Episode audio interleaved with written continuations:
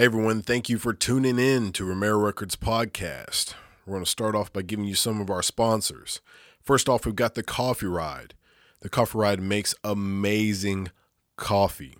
I'm telling you, they've got ingredients from all over the place, exotic flavors, flavors, flavor, flavors such as Ethiopian blends with strawberry, white grape, creamsicle, and jasmine.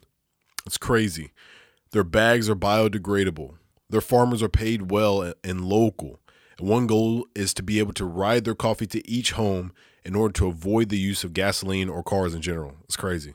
Do us all a favor and order from this local company at thecoffeeride.com and receive 20% at checkout with the code Romero. That's R O M E R A. We're also brought to you by Semper Savage. Semper Savage has done the work for you when it comes to making a salad dressing. Now, when I spoke to the owner of Semper Savage, he described to me that he wanted to have a salad dressing with no sugar, none of those added preservatives, none of that extra crap. Well, guess what?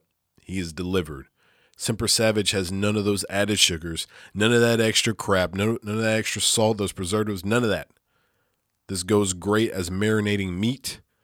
It goes great as marinating your veggies. Is that a thing? Do you marinate the veggies or is it just a dressing?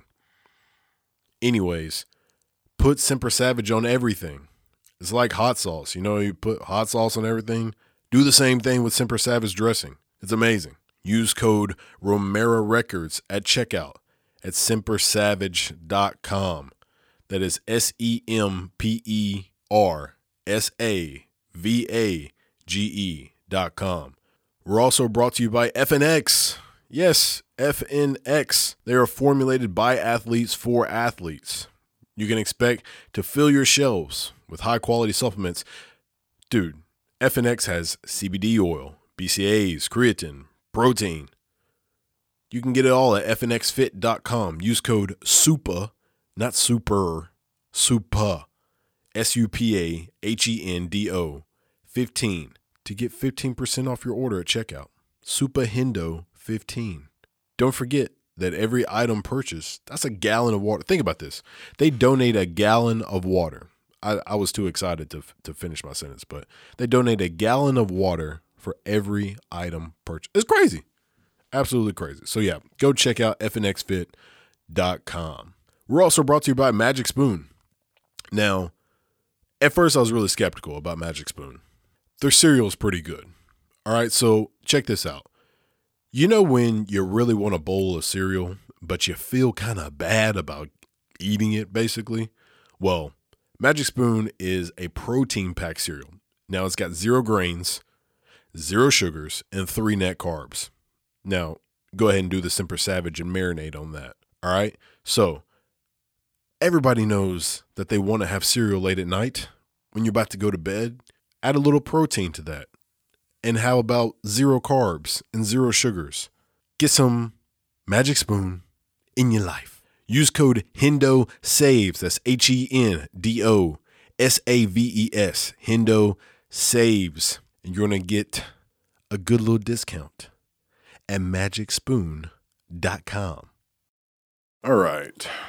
Welcome to Romero Records Podcast. Today we have on. Nadia Cole. How's it going, Nadia? It's going good. Good, good. So I had you on from Tori in about a minute. No yeah, joke. That happened so fast. she um so she texted me back, I, no joke, in probably about a minute. And I was like, that was fast.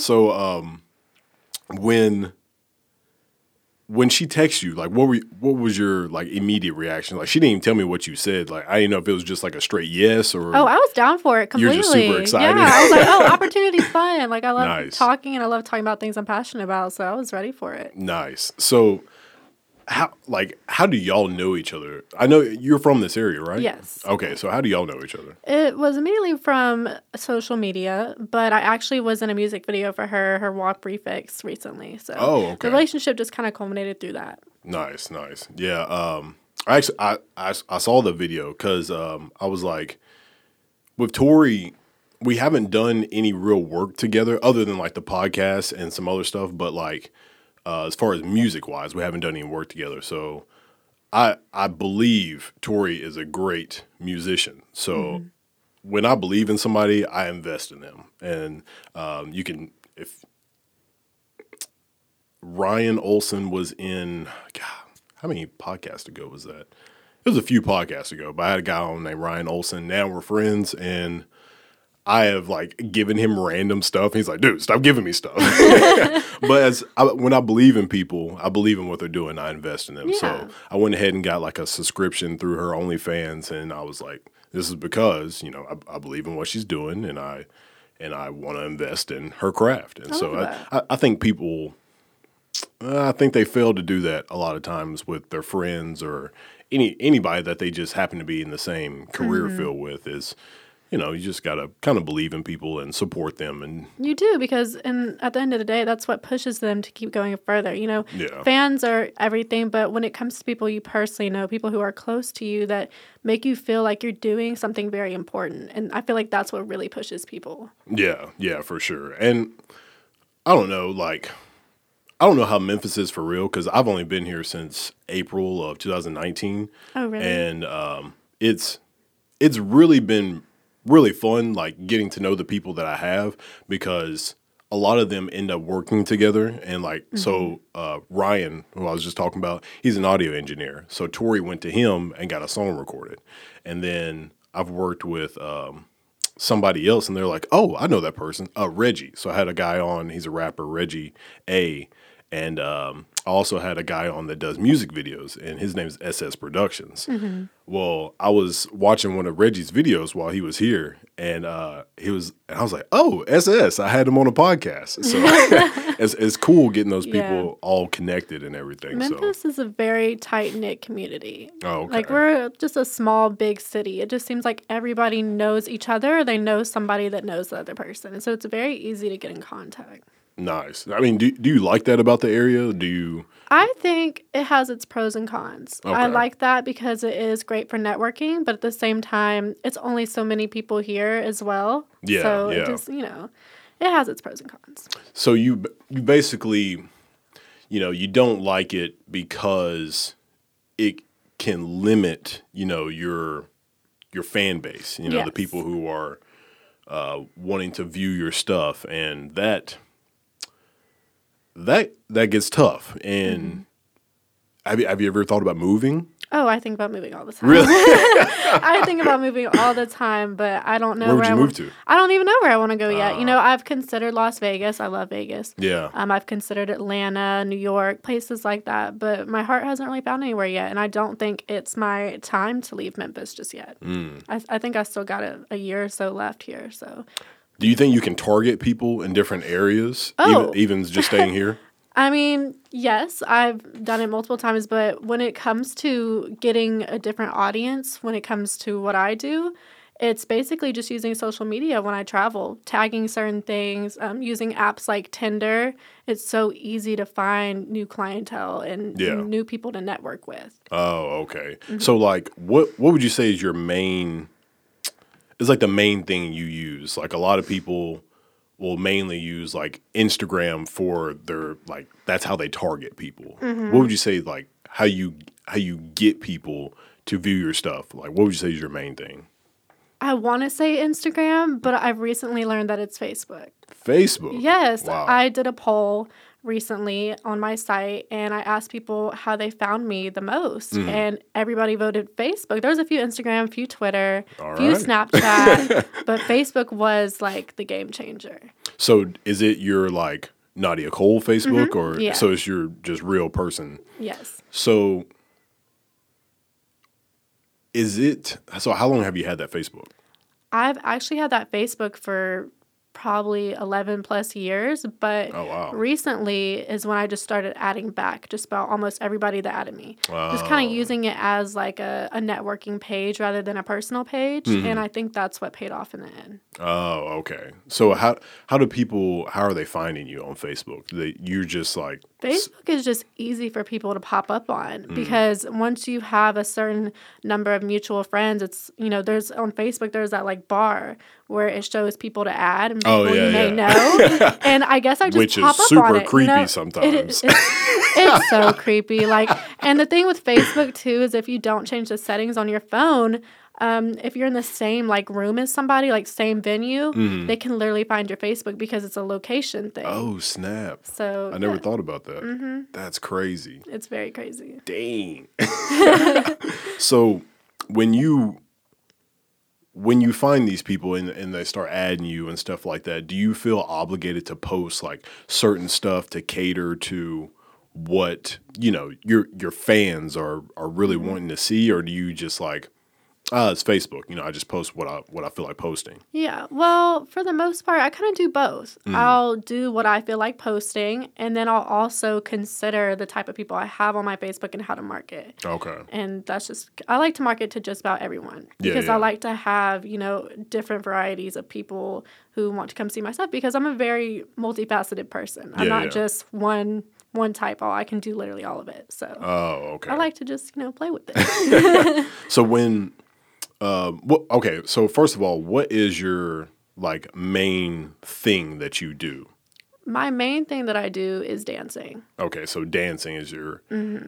So when it comes to dancing, like, what would you say uh, people are looking for? Like, what kind of content are they wanting to see? Like in the club, you say, or Whatever. just in general? So, so first of all, you're in a club. yes, I'm in a club. Yeah, we're starting with basics. I don't. I don't know anything. The basics. I dance in a club. Okay. Uh, locally, I've traveled a few times as well, but when it comes to, I guess, what people want to see is they just want to see naked women. That's Yeah, yeah. that's about it. But at the same time, it's that's not all that the club is, and that's not all that being a stripper is. yeah. A lot of people will think that it's just dancing, but in reality, we're therapists. We are friends. We are talking to people about literally anything and everything. So dancing is probably a good 20% of the job. Okay. So when you are, how much po- content can you really post of of the dancing? Are you just talking Of about like at home stuff? Um, I think it depends. It depends on the club that you're working at as well and what they allow for you to post. Um, I tend to be on the club's pages a lot, so Mm. Yeah. they'll post what they want of me dancing. Um, other clubs they're less strict, and you can you know take videos of you dancing on their stage and share that. But when it comes to dancing at home, I just upload that to my OnlyFans or I, you know, sell that to people separately. Okay. So at the clubs, do they like do they have like a set time? It's like before, you know, if it opens at like six or something like that, do you just get there a little early and take videos or is it like during your actual time, like when you're actually working? Um, I would do it on slow days. Days that are like early on a Sunday night, maybe when it's nobody in there, because I don't want to get any customers in the video. I don't want to get any other women in the video, Oh. just me. So it'd have to be a very slow night. Oh, okay. So where are you at? I I'm uh, at Purple Diamond. Purple currently. Diamond. So if you had to rank the places around here, how would you rank them? Is Purple Diamond like at the Oh, top? Purple or- Diamond's number one. Number there's, one? Okay. There's no doubt about that. You could say I'm biased because I genuinely haven't worked at the other clubs, but I don't want to. Okay. Purple Diamond. So you only club. work there. Mm-hmm. Okay. They only work there here. And I just, the place is great. The management is great. The women are great. I love the customer base as well. And it just, it's no reason for me to try anywhere else here. Okay. So when you, I don't know, did you did you try anywhere else? Like outside of here or in the Here, city? yeah, in this No, area. I didn't. Um, it was just like the first place. it was the first place I went to. I had never even been in a strip club before I worked in That's crazy. Honestly, I'd never been in one before. I did not know what to expect. And I had a connection, so I decided to go and Dang. got hired on the spot. And it was just no reason for me to try anywhere else. I just loved it there. So as far as dancing wise, like what what prior history did you have with dancing? Like did you do any kind of like ballet as a kid? When I was younger, I did ballet. You did tap. ballet. yeah, when I was younger. And then after that, I got into sports a little bit. But Okay. I hadn't done anything since I was younger. Mm. But I had a, I had the desire to. So it Yeah. eventually was going to come back up somewhere or other. So what what made you take the jump into dancing at a club? I was working at a restaurant beforehand and I was doing just about everything. I was there they didn't have like a management position, but they had a supervisor, which was the highest I could go there. So I was doing that. I was cooking, I was serving, and it just got to the point where I was doing too much. And I felt that even though I was getting paid a great rate for a restaurant, I wasn't being paid enough for my time and my mental health. And I could mm. feel my mental health just deteriorating. Yeah. And I didn't want to get back into that space again. So in my mind, I was thinking, what can I do where I can make more money than what I'm doing now? With doing less work and being happy. and, you know, some people are just like, they're like, that's not a thing. Yeah, That's yeah. not a thing. But it is. And I decided, you know, that night I went home and I was just thinking to myself, what can I do? What can I do? And I saw on YouTube a dancer. I saw Mm-hmm. her, I believe, what was her name?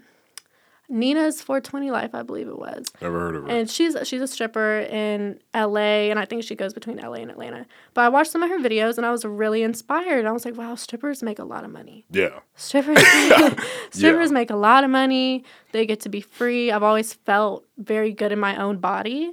So I was like, you know what? Like, I can try this. At the time, I hardly knew any dance moves. I, I had to practice in the mirror a little bit. I was going to teach myself as much as I knew before I made the jump. Hmm. And finally, once I worked up the courage, I went in. Didn't even have to audition. They just hired me. So I was very thankful for that. And the next week after that, I just observed other dancers and figured out what my routine would be from there. So YouTube. YouTube, man. it's a- you it's a killer. It is a killer. And I learned how to do as much as I could on my own. so is there like other than the the female you were just talking about, like is that is that I don't know a thing where you just go and find these specific people who were just like killing it and then you just watch what they do? Um, a little bit, yes. I was doing my research. I'm a type- of person where I don't like to jump into things blind. I like to, you know, kind of see what I'm doing. I like to hear other people's Hmm. Research it. perspectives first. Yeah, I wanted to research. So I watched Nina's 420. I also watched a woman named Jasmine Black. I watched her videos.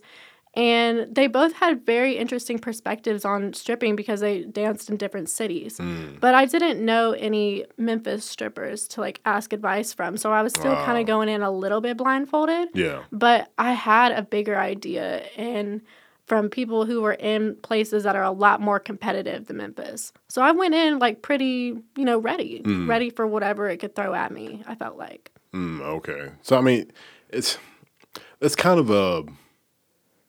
I feel like stripping is a very hard thing to like get information from Bec- It because of what you were talking about earlier. Like mm-hmm. the club doesn't want you just like taking video all the time, and even your content. You're like, I don't want two other girls in my video and like one of my customers. You know what I mean? Yeah. Like- so it's kind of hard to like find people who are killing it, other than like taking a trip to Las Vegas and just going to the clubs and stuff like that. I would mm-hmm. assume they're doing the best. I would assume like L.A., Vegas, um, Atlanta, and I don't know where else. But like, I would feel like those cities are probably killing it more than anybody else. Maybe like mm-hmm. Miami or somewhere like that.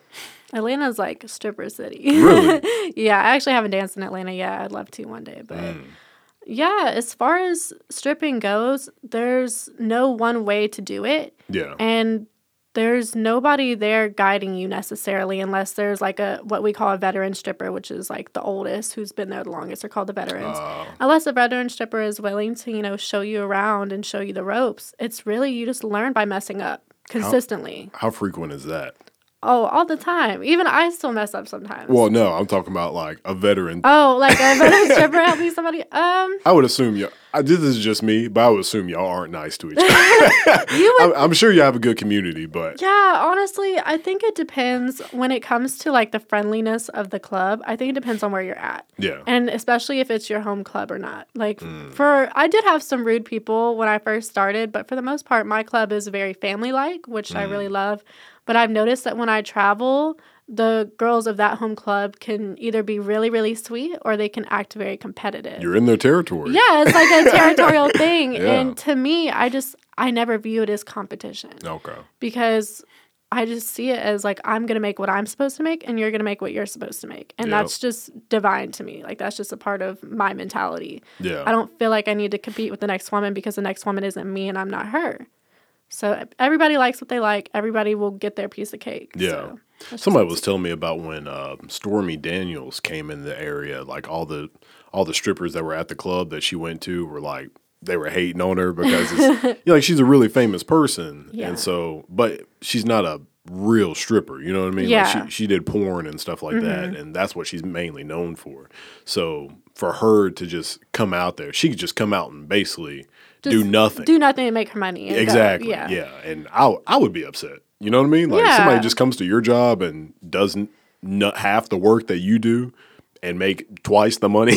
Yeah. that it's would like make me upset. part of that is like, of course, when somebody, you know, who is famous comes to your club, they're getting the attention. They're Yeah. going to make the most money that night. And it just is what it is. But to me, when I see that, I'm just like, wow, this person has literally cultivated this reality for themselves. Like they literally did all the work that they needed to do to be able to just walk in a club and ball out on all these other women. Yeah. And so in the moment, it might suck because I'm like, wow, I'm not going to make as much tonight. But then I see that, I'm like, wow, I'm really inspired. I hope that I can be that level of dope one day. Yeah. You Yeah. know? I mean, is there is there certain people that you are really looking up to right now that you've already like, oh man, I want to be like that. Um, there's no one person in particular, uh, no like big names or anything, but I just see other women that I work with and I admire certain qualities about them. And, you know, that drives me to do the same or Yeah. to do, try to do the best that I can as well. So it's no one person. I just kind of watch and observe everyone and what I like, I will, you know, take heed to. Oh, okay. Is there um do do you have a certain feeling about people who are like I guess tr- trying to like dabble in that like sex worker type thing but not really? The biggest person I can think of right now it bothers me so bad is God, what is that chick's name? Are you talking about Bella Thorne? No, this chick is like she's very popular on Instagram, but like most of her pictures, she so she's a singer, but like all of her photos and videos and stuff are like her pretty much half naked. Yeah. I can't think of her name. Oh man, that's gonna bother me. but um, yeah, like does does that upset you? Because I mean, they're like they're in it, but they're not in it. You know what I mean? It's like they're not really doing it because they.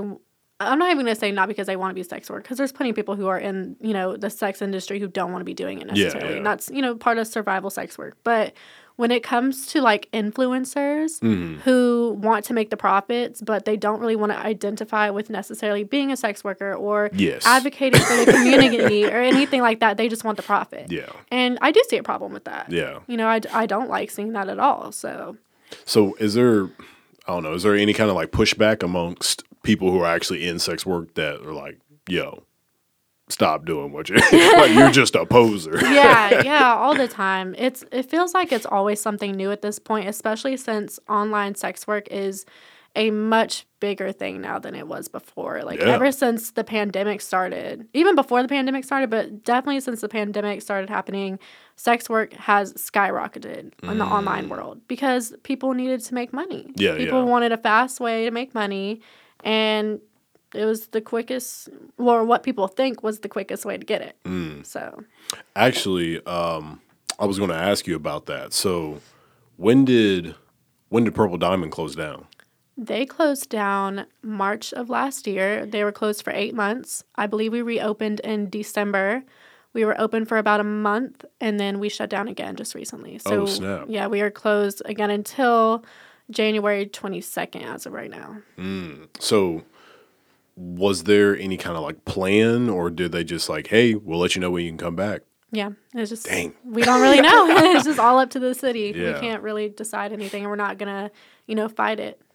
So, is there are people wearing masks there? Like, how how was that? Yes, we are following every possible protocol that we can just because we want to stay open. You Mm. Yeah. know, we want to be able to do our thing because restaurants are able to be open, so we want to be able to be open. Yeah. We had, you know, the uh, bars in front of the stage where people couldn't get near it. It's all social distancing as we're supposed to. Everybody's wearing masks. And yeah, we're just doing everything we're supposed to. But That's crazy. since apparently the COVID spike happened in Memphis. I think we were supposedly like worse in the world or something like that. Jesus. I know that's what they- they're reporting. So that's why Memphis closed down the entertainment centers again. I think they closed capacity or changed the capacity for restaurants again, but I'm not quite sure what that is. Oh, okay. I just know entertainment industries are closed for a month at least. so did you connect with like the other girls that were working, or like how did did y'all just like, all right, I'll see y'all when we open back up? Yeah, I mean, some girls I'm cool with on social media or I know outside the club, but for the most part, it's just see you when I see you. Dang. Ho- hope you make it. Hope you do good. hope you you know Hope you travel. swim. Yeah, Don't drown. yeah, don't drown. That's wild. Mm-hmm. So what are you doing? I guess like, I mean, you had all this free time. Like, did you did you find something else to do? Did you you know figure something else out? Like, did something new just like come into your head? Like, oh, I can do this. I've been a little bit of everything. Yeah. Honestly, I've started painting again. I've Oh, always wow. I've always been painting, but I had just taken a break from it for a while. I didn't have the the drive to do it, so I started painting again, um, reading again, just doing a little bit of everything. I traveled uh, a good bit. Where'd you go? I went to St. Louis, worked there, worked in Chicago, went to Las Vegas. Did they just stay open? Who? St. Louis. St. Louis, I I don't know if they ever shut down. I genuinely don't know. I know that Chicago shut down a week after I left. Oh, I don't know if they've reopened or not. Um, I don't know. Vegas was shut down for a bit, Yeah, but yeah. they were obviously reopened once I went back. Their so. mayor was I, I don't know if it was the mayor of Vegas or if it was like the governor of Nevada, but like that junk was crazy. I, Mm-hmm. I think they were just talking about how like they wanted they're like, oh yeah, everything should be shut down, stuff like that. But then they wanted to like go out and do stuff, kind of like the whole uh, the Nancy Pelosi scandal where she was like still getting her hair done and like the place was supposed to be closed or something. Yeah. But um yeah, that I think the whole Vegas thing got handled kind of weird, but Everything's been getting handled weird. Yeah. All of it. That's why it's lasted so long. I feel like is that nothing is True. being handled correctly. Yeah, I think so. To, in my opinion, I think we needed a control group where it was like a community of people who were just like okay with just live living normal life. So if we just had some group of people who were just living basic normal life, just you know somehow just doing business as usual and just monitor how they just monitor what happens. Just like even if it was like a group of 20 or 50 or 100 people just see what happens. I mean mm-hmm. you could say well nothing's going to happen because you know none of them are going to get corona because they're not around anybody but i don't know. I, I think we either should have been fully open or fully shut down and then open back up you yeah, know? it should have been one or the other. It's it's constantly dabbling between oh we're gonna be open oh we need to shut down again oh let's like go back through Yeah. it, and it's just a cycle. It feels like at this point it's like when Yeah. is this going to end? When are we gonna decide exactly what we're gonna do and stick with it, and then you know go back about our lives? But So how did your I guess the the manager or the owner of Purple Diamond like how did they how they keep up with y'all? Did they just say um you know when y'all were coming back and that was the only time you ever heard from them or were they constantly like giving you updates? my manager gives me updates. He's very communicative, so we were just kind of.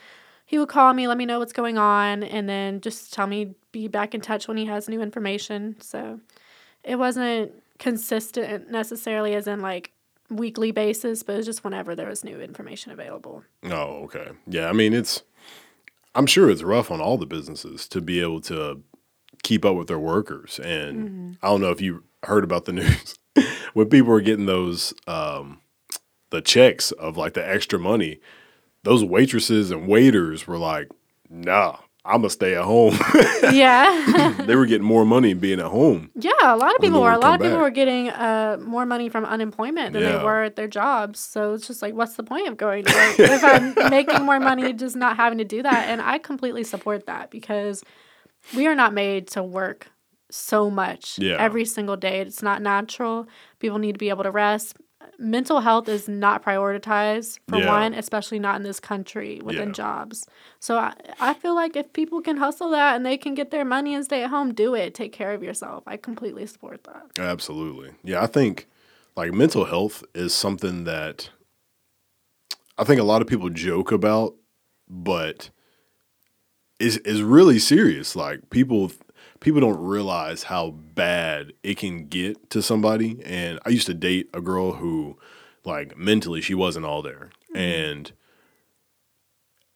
it was just hard to just communicate with her sometimes. Like just a simple eye contact was just impossible because her brain was just not fully there. And I was like, man, that's that's got to be rough because she was trying to explain to me like it just feels like her her brain is in like this cage. It's like in a box where she can't do anything about it.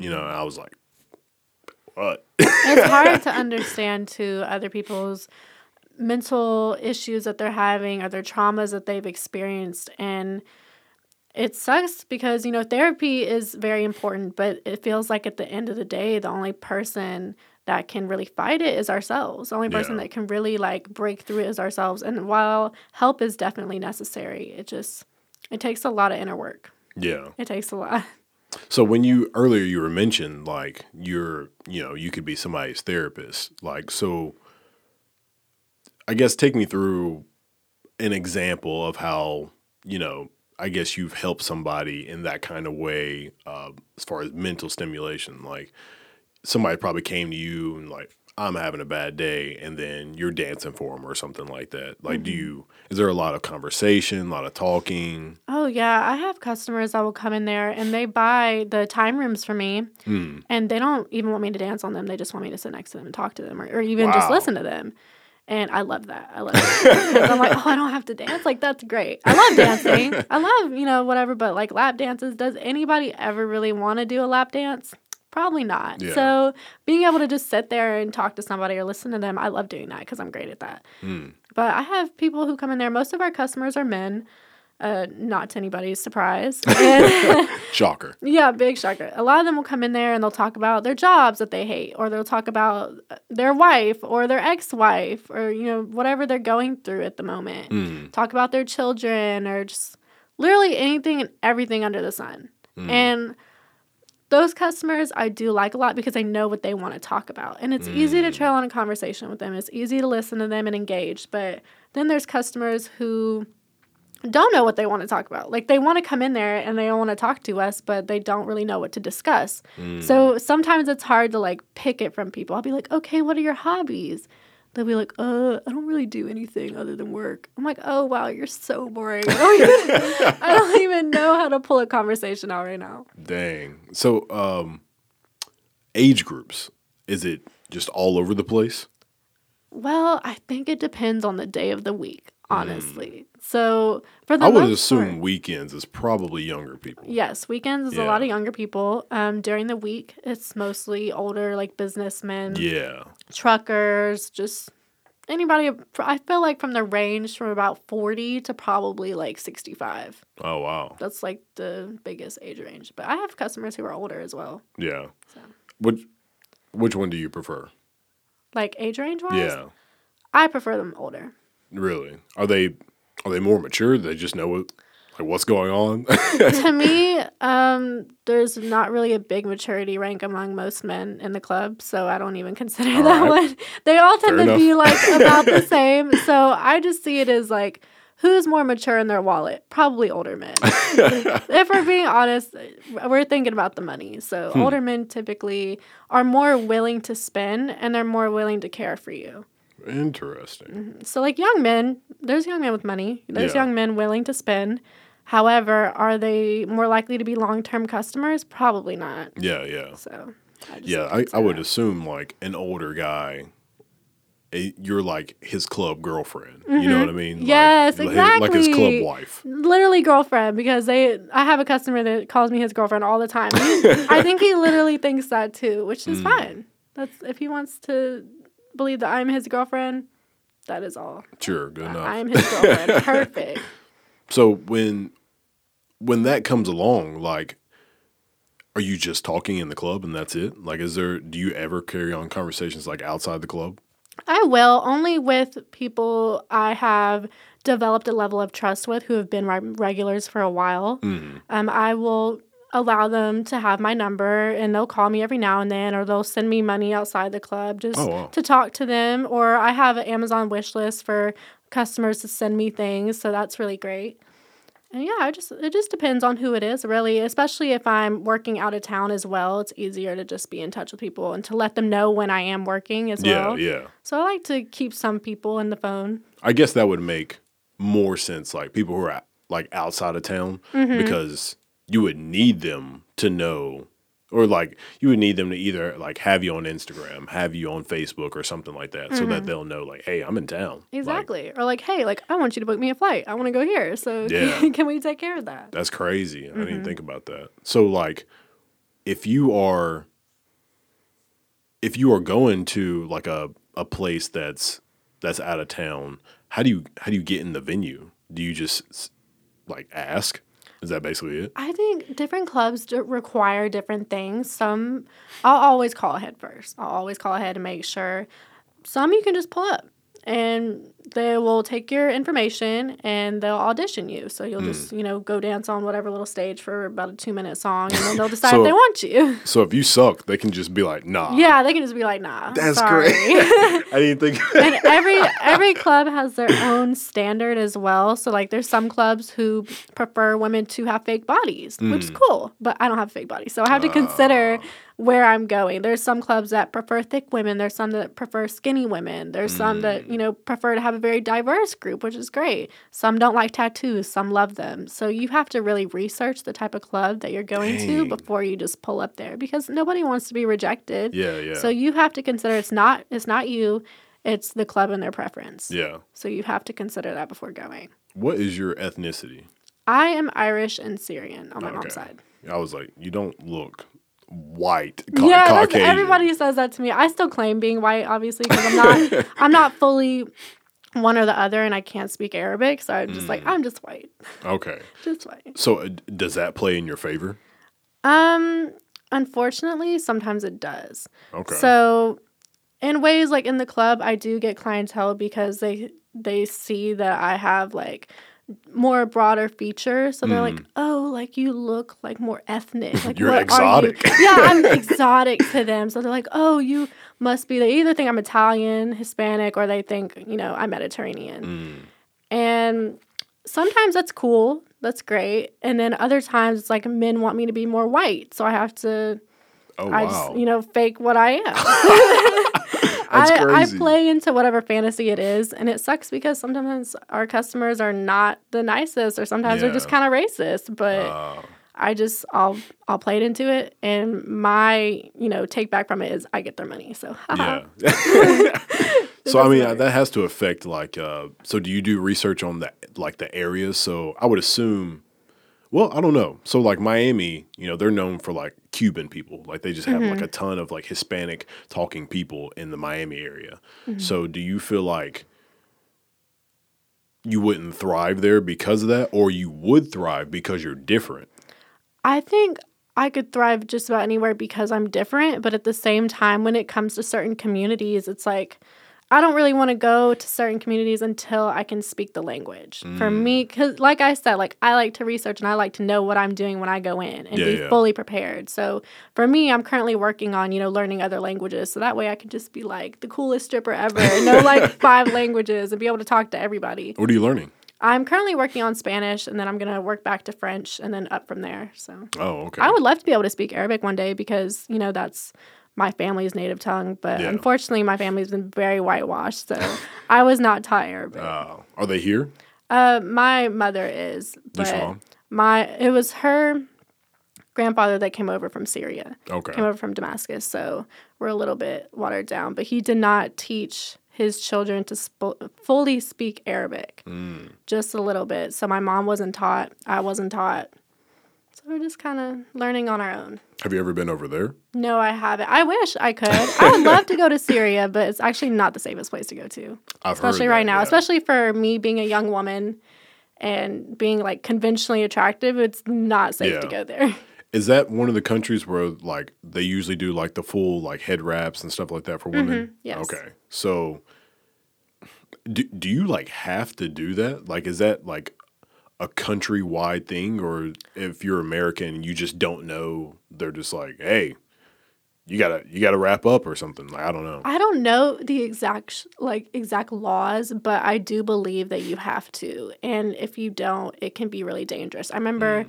one of my teachers in middle school, she told me about how she went to Egypt with her husband and she wore shorts and she didn't cover them and people started throwing rocks at her. Oh, So snap. it's very Middle Eastern countries are very aggressive, especially with their, you know, morals and religion. It's just like they're very like you do this and if you don't, we're going to visibly show you that we have a problem with it. That's wild. Mm-hmm. So I mean, I'm I'm sure you're grateful that that your family came over here. I am very grateful. You know, my family came over here for better opportunities, so and they they found that. Yeah. Not to compare you, but um, that reminds me of uh, Mia Khalifa because she, ooh, I don't know where Pakistani. I'm not. Sh- I'm not sure where. I'm not for sure exactly what her ethnicity. I can't is, remember, but but yeah, I do she. know she's Middle Eastern. yeah, she came from the Middle East. I don't know if her. Did her parents come here too? I don't know. I haven't actually done my research fully Well- on Mia Khalifa. For those of you who don't know who Mia Khalifa is, so she is was or was a Very, very hot porn star. yeah very famous porn star, like number one at some point. You know what's crazy? She didn't even do porn for that long. I think Really? it was okay. I could be wrong, so y'all would have to fact check me on this, but I think she only did it for like nine months. Really, And she became number one. Like she's still top on the charts, and she doesn't even do porn anymore. She hasn't done porn for years. She talk about leaving your mark. Right. She did as much as she could, and she was like, "I'm outie. I got my bag."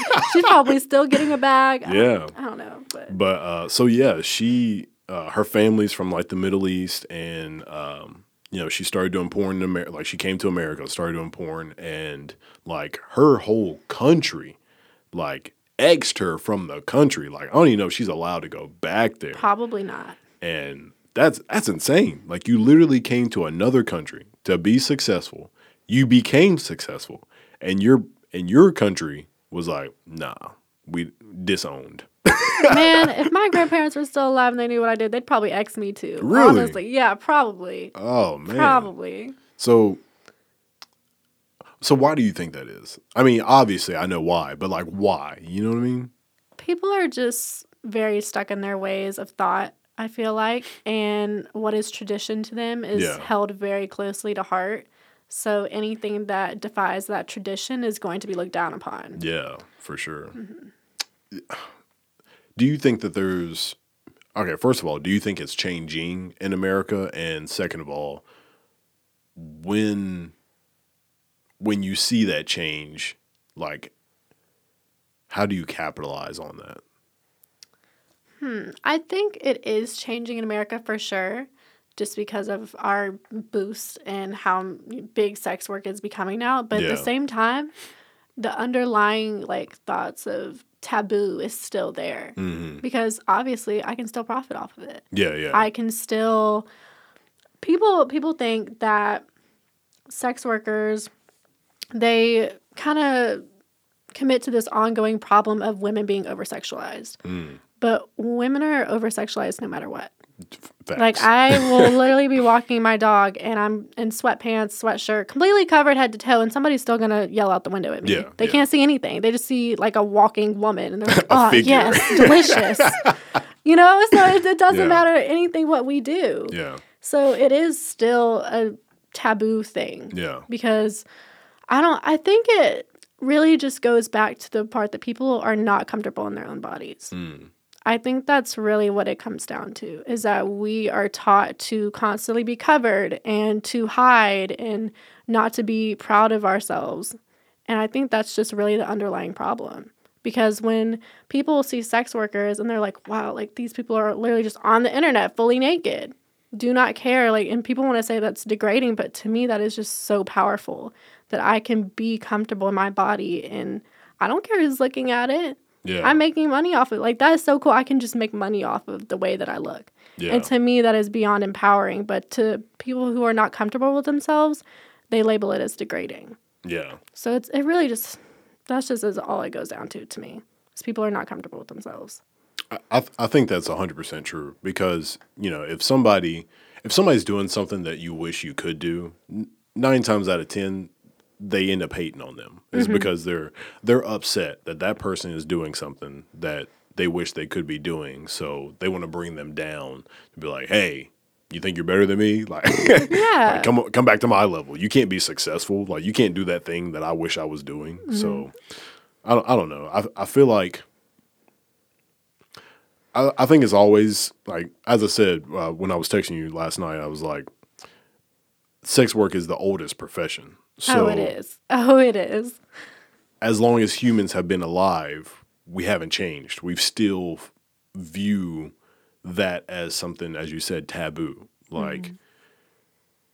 so I don't think it's ever going to change. Just like racism. Like people are like, "Oh, I can't wait till racism is over." It, it It's never gonna be over. It, it won't. I hate to say that, but it really won't. Yeah. So I, sex workers, I think, will always be looked down upon, but I do think the avenues are opening up. As, as you, like people always look at OnlyFans as just like basically just porn stars and strippers and stuff like that. Like, yeah, there's a lot of them, but uh, you know, as as Tori just opened hers up and she's like putting out music videos and stuff like that on there. That's a great way to get her name out there. Yeah, OnlyFans is a platform for everybody, really. Sex Yeah. workers just happen to take it over. That's what really happens with sex workers is that we tend to just like be the carriers of most platforms. You know, It we truly, yeah. And it's just crazy to me because a lot of these platforms as well, even OnlyFans, they take so much money from us and they really aren't the best at just making sure that we're good. They tend to take a lot. And but there is another platform I've been considering switching to, which is ManyVids, which was made by a sex worker for sex workers. Don't know what that is. Explain it. Yeah, ManyVids is a clip site, and it's a lot bigger now than it used to be. Like they have like a little store on there. They have group chats. They do uh, contests like every week for the sex workers. It's just very good for the community. And that's a site that I've considered getting into, but OnlyFans was my first one to step onto, which has been very profitable for me. Yeah, But, you know, I feel like I'm not the type who wants to put all of their eggs in one basket. So I'm going to search outwards, but I do want to be a part of a site that is more sex worker friendly because Okay. while OnlyFans is being carried by us, they don't really take care of us in the best way. Yeah, So I wanted to look outwards and see what other sites there are that are fully catering to us. yeah. There was a big scandal going on with uh, Instagram because it it seemed as if Instagram was pretty upset that all these companies were paying these influencers and Instagram was getting no advertisement money. I mean, yeah, they were getting probably billions, but the a lot of the portion of the money was going to these influencers instead of Instagram. So um, I believe that's when they switched up their algorithms and all this stuff. Started so that being way more strict. yeah, and yeah, I see. Um, gosh, what is it?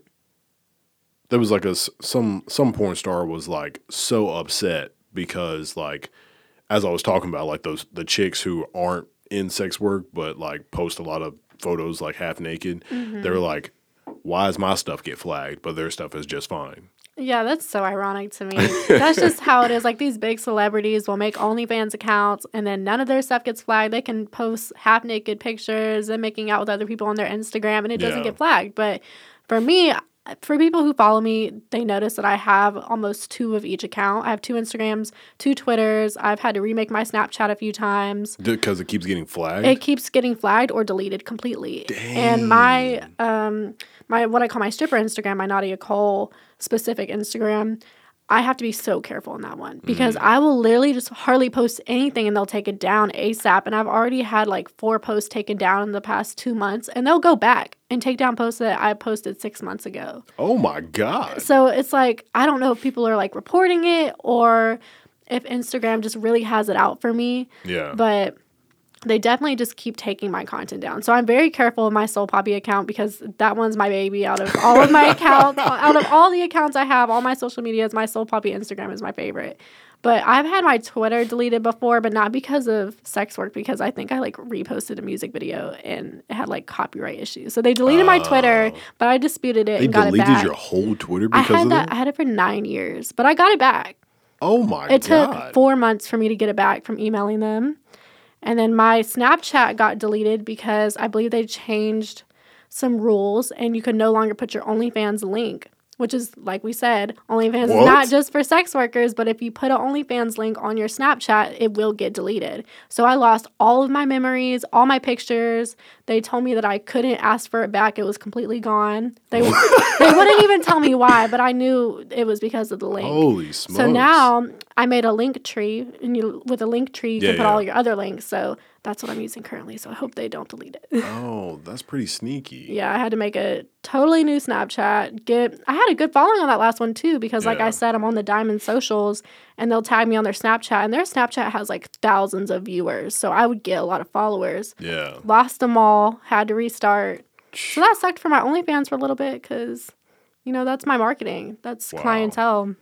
So let's talk about Snapchat. So I when Snapchat, I'm not gonna say when it first came out. I'm always usually late to stuff, but um, I had a Snapchat, you know, when I was single and I was younger, but I didn't really, I didn't really use it. Like at first, I used it a lot. I used it a ton, and then I think I only used it for probably like maybe a year and a half, maybe two years or something like that. Then I was like, no, I'm good. And then I basically just switched to Instagram. Like I use Facebook to to communicate in certain ways with like some people, but like my main thing is Instagram. And I don't know why.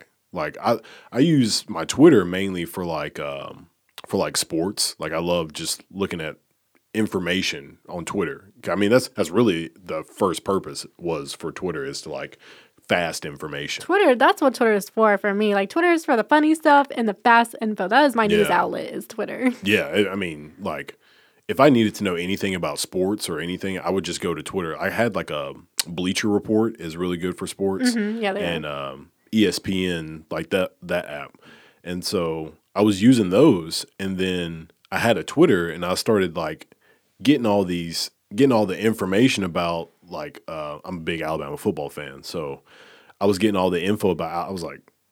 Why do I even have Bleacher Report or ESPN? Right? You get Twitter. everything fast on Twitter. Because there's like Twitter's news amazing. journalists and stuff like that on Twitter. Mm-hmm. So I could just follow all these journalists and stuff like that. And I was like, that's the info straight through there. Mm-hmm. So I, I don't know about communicating with people. So I, I do, commu- I have communicated with a good bit, good bit of people through Twitter. But I don't know, just Instagram's my thing right now. Instagram is my thing too, and I think it's just because I love photography and pictures so much, so it's a Mm. fun outlet.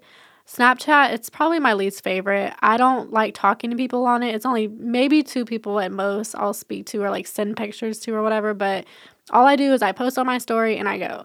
But with Instagram, I'm always engaging with people, always posting on my stories. That's where I'm the most active. And then Yeah. from Instagram, I share my Instagram stuff to Facebook, so that makes it easier Mm. to post.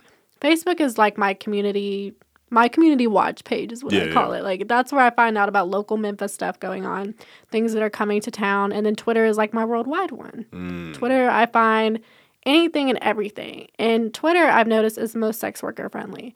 I see Yeah, yeah. You can post nude on, on Twitter. I see so much porn on my TL every single day. and like it, de- it really just depends on like who you follow. So when I Mm-hmm. Yeah. first had my Twitter, you know, I'm following a bunch of people who just like are big Alabama football fans, Mm-hmm. and then like I just noticed like there was like porn and stuff. I was like, it's what other I people retweet. yeah, like, I was like, I don't, I don't follow anything like this. And then I looked to see who retweeted it, and I was like, oh, is that dude that? Yeah. I was like, oh, Mm-hmm. that makes sense now. So it's yeah, it's crazy. I, I think I was talking to Rachel about um because somebody told her here's another one, Tumblr. Somebody told her that Tumblr was just like basically porn. I was like, no, it used to be. it's I was like, it is what you what you follow. It is what Mm-hmm. you follow. So if you follow that kind of stuff, that's what you're gonna see. So it just depends. Yeah, speaking of Tumblr, Tumblr used to be a great place for sex workers, and Mm. then they took literally everything off. Like they completely banned sex workers, so that's why a lot of sex workers moved to Twitter They because banned them. yeah, Tumblr just Tumblr used to be great, but no longer. So it was mainly like blogging, right? It was blogging, mhm, Okay. but they were sex worker friendly until you know they just decided not to be. And I That's think that had to do with like certain legislations happening, but per usual, a lot of sites as soon as they feel like something's gonna pass, they're gonna immediately just go ahead and rid of everything that they Oh. can. So I think Instagram. I have a friend that always talks about like um, like new policies and stuff like that Mm-hmm. are that are coming through. But he was talking about Instagram's new new policy that they're that they're passing. But I think they're constantly changing things to. I think it's to fit certain people's agendas. Oh yeah, everything is an agenda everywhere for everything. So Yeah. I believe that. It's. I mean, I get it. Like you want your money, but like Facebook owns Instagram, so whatever Zuckerberg is doing is affecting everybody. Yeah, man, Zuckerberg. like a lot of people have a love hate relationship with what those what the two platforms are doing. So mm-hmm. Facebook is cool because of like, you know, the people you should know. Like you you find so many people because of people are connected. So that's Yeah. awesome. Which Instagram has um Instagram has implemented that. So you'll be on Instagram and it'll show you like people that are in your contacts. It'll show you people who are following other people, which I love that. I love being able to see like who follows who on Instagram. Like if I go to your page, it, um, it'll show like the people that I follow that are also following you. I love that too. It makes Yeah. it easier to connect because I'm like, oh, like we have this many people in common that we know, so there must be like some something that we can base our relationship off of. Like there has to be some a common factor there between the two of us, just because you know we have so many people connected. Yeah. and I like that. So, thinking about that, how how aggressive can you be online, like trying to get clientele? Like, I know you can promote yourself, but like, so a running joke among musicians is, especially like rappers, Mm-hmm. is they'll like send their music to people and be like, "Yo, yo, check out Ah. I my new hate video." that. Okay, I'm telling y'all right now, if y'all do that to me, I ignore it. Unless I know you personally and you're sending me your music, I will literally ignore Yeah. it because it just drives me nuts. I feel like that's the worst marketing ever. yeah, And people think it's not because they're like, people. oh, yeah, I feel like it's a spam. I don't Yeah. feel like that's marketing. I feel like you're just annoying the shit out of people. yeah, But when it comes to being aggressive, I don't even think I'm that aggressive at all. Um, the but how aggressive can you be? You know what I mean? Man, okay, so I've heard of some crazy shit that other people have done, in which I would never recommend anybody doing. I think it's absolutely terrible. But some girls are very aggressive. Like there is OnlyFans girls that will subscribe to other girls' OnlyFans and comment back to their customers underneath the pictures and send their OnlyFans link. Oh Isn't my. that so wrong? or they'll comment under another girl's like viral tweet or viral picture and like put their links. I'm just like, that is so wrong to me. Oh, That is so wrong. Or just they'll go through other girls' accounts and follow all of their customers and their Yeah. clientele, and then once they get the following, they'll unfollow them all. It's just they're cheating hardcore. They're cheating. It's dirty. It's gonna come Yeah. back to you. I wouldn't agree with that, but there is an aggression to it. That's People wild. get aggressive. So when when you find somebody else who's like I guess like in your lane and you can I guess reach out to that person and like talk to them, how how does that communication work? Like how if you if you see somebody else who I guess I guess do you find a lot of people in this area or do you end up just finding people who are like in other places? Because with Instagram like if you hit that search button, I mean not like searching people, but what um what do they call it? Like when you're when you just hit the like the magnifying glass and you Oh, are you scroll talking up. about the uh the popular page it's or not even explore the page? explore. There yeah, that's what it is. So like do you end up following more people who are just like, you know, who would pop up on an explore page or do you follow people who you would actually probably know or or probably see? I follow people that I have a common connection with, like other people that I know might follow, like suggested. Yeah. Um, yeah. sometimes I'll follow people through the explore page if I'm just really, you know, like what I'm singing. Mhm. But for the most part, I don't really go on the explore page that often. But Mm. are you saying like as far as like other sex workers or other like creators? Yeah, yeah, like like sex workers. Yeah. Yeah, I'll usually just follow people through, you know, other connected people that I follow, especially on Twitter. It's so easy to follow other sex workers. We have a really good community on there. Mm. Instagram, it's a little bit more difficult. Um, but in the area, it is kind of difficult here, Yeah. especially in Memphis, because there's plenty of like cam girls here and girls who just do all types of sex work, which sex work is just an umbrella term for, Yeah. you know, strippers, cam girls, full service, phone sex operators, literally everything. And they're all here. I just feel like it's hard to connect with them sometimes. Why do you think that? I really honestly don't know. I haven't really cracked it yet. I think maybe because it's such a tight knit community that a lot of girls that I know in the clubs, they're not even out to their families.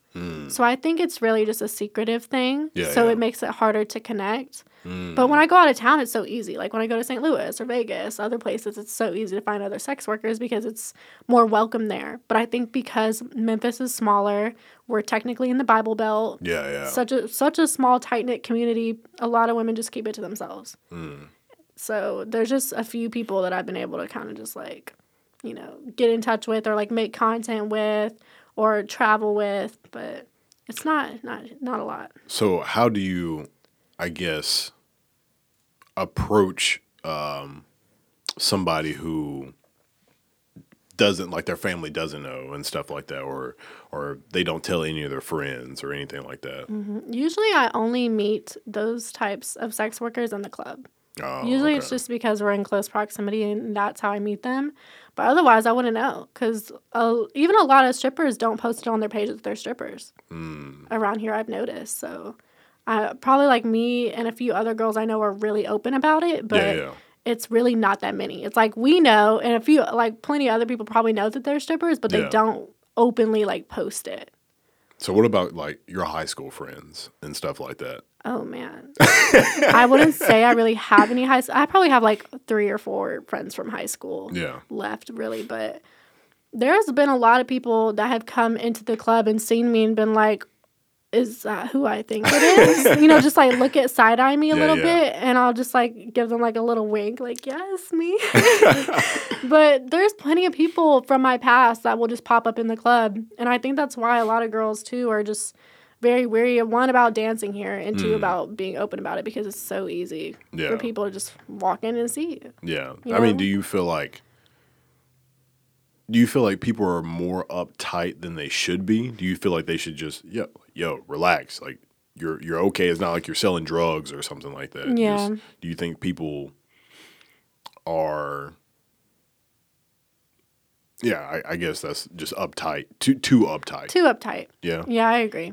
Okay. I mean, it's it's got to be rough. I mean, because as you said, like family will like disown you, um, and I think it all depends on personal situations as well because some people might still be living with their families or using sex work as a means to get out of where they're at. And so they kind of have to keep it living secretive. with my family. oh man, especially for the really young sex workers, like strippers that start when they're 18 Mm. or even girls that get onto the online world as soon as they're legally able to. And a lot of times they do that because they're trying to get out of a situation. Mm. And not saying that all sex workers do that or that's why all people got into sex work because I feel like there's this misconception that abuse mostly is what leads sex workers into the industry. Mm. And while yes, that does happen, that has happened to plenty of us, but that's not always the reason. Like I know women who grew up in perfectly happy families in great towns and cities, great home, and they just decided they wanted to be sex workers one day, Mm. you know? But there's I've seen it go both ways. I've met plenty of girls who have pimps and they have to work. Or I've met plenty of girls that just do it because they want to. They don't have to. It's just it's all over the place. Who do you think does better? As far as making money or yeah, like um, as far as their like past history, like people who have had like a broken home, so they just feel motivated to go out there and do stuff, or people who just I had a great life, but I just feel like doing sex work.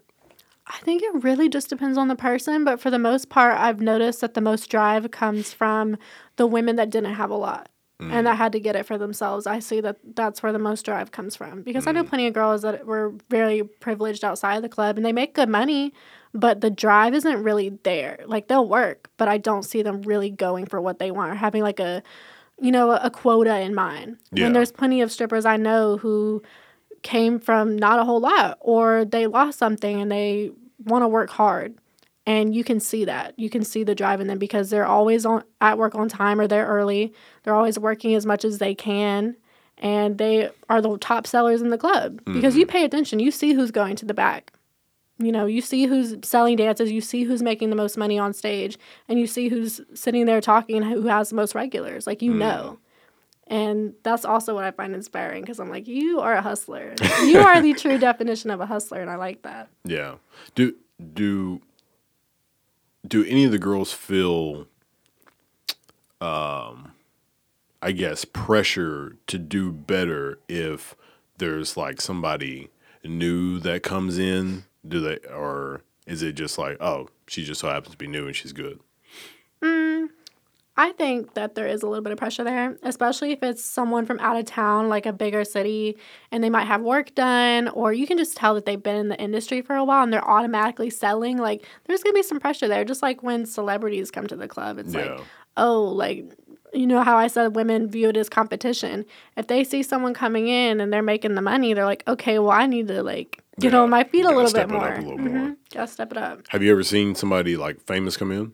Um, we've had one famous guest since I've been there, and I can't remember. I can't remember her name. Uh, Sassy Cassie, that's her name. Okay. And she's a midget stripper, Oh wow. and she was amazing. She's so sweet. She came in with her dog and her partner, and she came in there and made a lot of money on stage. I don't think she was selling dances. I think she only did stage, but Hmm. she was great. Threw out posters like it was a quiz game. It was great. It was That's a great awesome. time. But I haven't seen any like big porn stars or anything come to the club. I think the other local clubs have had that, but Hmm. not since I've been at the Diamond. I don't think I've seen that. Do you like that? Like people coming to visit. Yeah. I think it's cool. Yeah. Will I necessarily want to work that night? Probably not. but I'm still here for it. I'm, it's Yeah. cool. To me, it's like most of us don't want to work nights if there's a big game going on. Because if there's a big game on TV, like Super Bowl night, not working that night because it's not gonna be nobody in there. Nobody wants to come and watch the, you know, the Super Bowl on the TVs at the club. They want to watch yeah. it at home. Yeah. And other certain holidays, like I won't work on. It just it really depends. Hmm. That's interesting. Yeah, I mean, I'm I'm sure you have to like strategically place your nights and stuff like that because if you I guess if you don't, then it's just going to mess up I guess like your flow or or however you want to set things up because I mean, you could tell you could like that could be your specialty, you know, like always work on these holidays or mm-hmm. something like that. There's some girls that do do that. Um, mm. There's girls that work every Thanksgiving, every Christmas, every Valentine's Day, and those are the moneymakers. Those big holidays are the moneymakers because mm. there's only gonna be like probably five to ten girls working in the club, especially our club because it's really small. But there's not gonna be as many girls because most of them are gonna be with their family or they don't care to work it, and that's when you make the money. Interesting. More clientele, less girls. Yeah, yeah, that ratio. Very good ratio. So what's your I guess um specialty as far as like the the times that you like to work? I like getting there before a night shift. Like I work night shift, but I like to get there about an hour before mm. just so that I can scan the floor and see what's going on and just be there and get the first like stage sets. So that way once I mm. get the first stage sets, I know I'm going to be in rotation a good bit. Hmm. So I just I and I like working weekdays as well. I always work weekends, but weekdays are my favorite. So you get them older guys. Mm-hmm. That's what I'm saying. I've been I've been paying attention. yeah. I mean, it's it's really just like any other profession, you know. Anything where you have to you have to actually, you know, put in the grind, like put in the work for how you get your clientele. Like uh so Rachel's a personal trainer and I'm always telling her like it, it's it's great having her just like be at home and not have to you know work with clients all day not having to constantly be working. Because she can like get other stuff done. Like if i needed something from home depot she can just go run and get it and she's not with clients eight hours or ten hours a day. Right. so that's very convenient. But at the same time if she had a more busier um, mindset, a more like grinding type mindset, where she was like, no, I have to work 12 hours a day and like train people for 12 hours a day, then, you know, that's, that's, that's a positive because you're probably going to be making a lot more money. But at the same time, you're still working 12 hours a day. Yeah, you're working 12 hours a day. Where's the time for yourself? And Yeah. I think that's one thing that a lot of sex workers don't realize that we have the privilege of, which a lot of sex workers, that's why they did it. Like I said, I wanted freedom. That's, Yeah. I'm not when I say that I went into sex work, it's not just for money. It was for freedom, and money brings freedom. Is it the only thing you do? What sex work? Yeah. I mean, I sell my art as well. Oh, okay. I, I'll make paintings, sell that. So I kind of I make juice every now and then. I'll sell that. I do a little bit of everything. Juice? Juice. What? Yes. what do you make? Um, just like a little bit of everything. It's mostly in the summertime when I'm growing my own ingredients, like my mint and whatnot.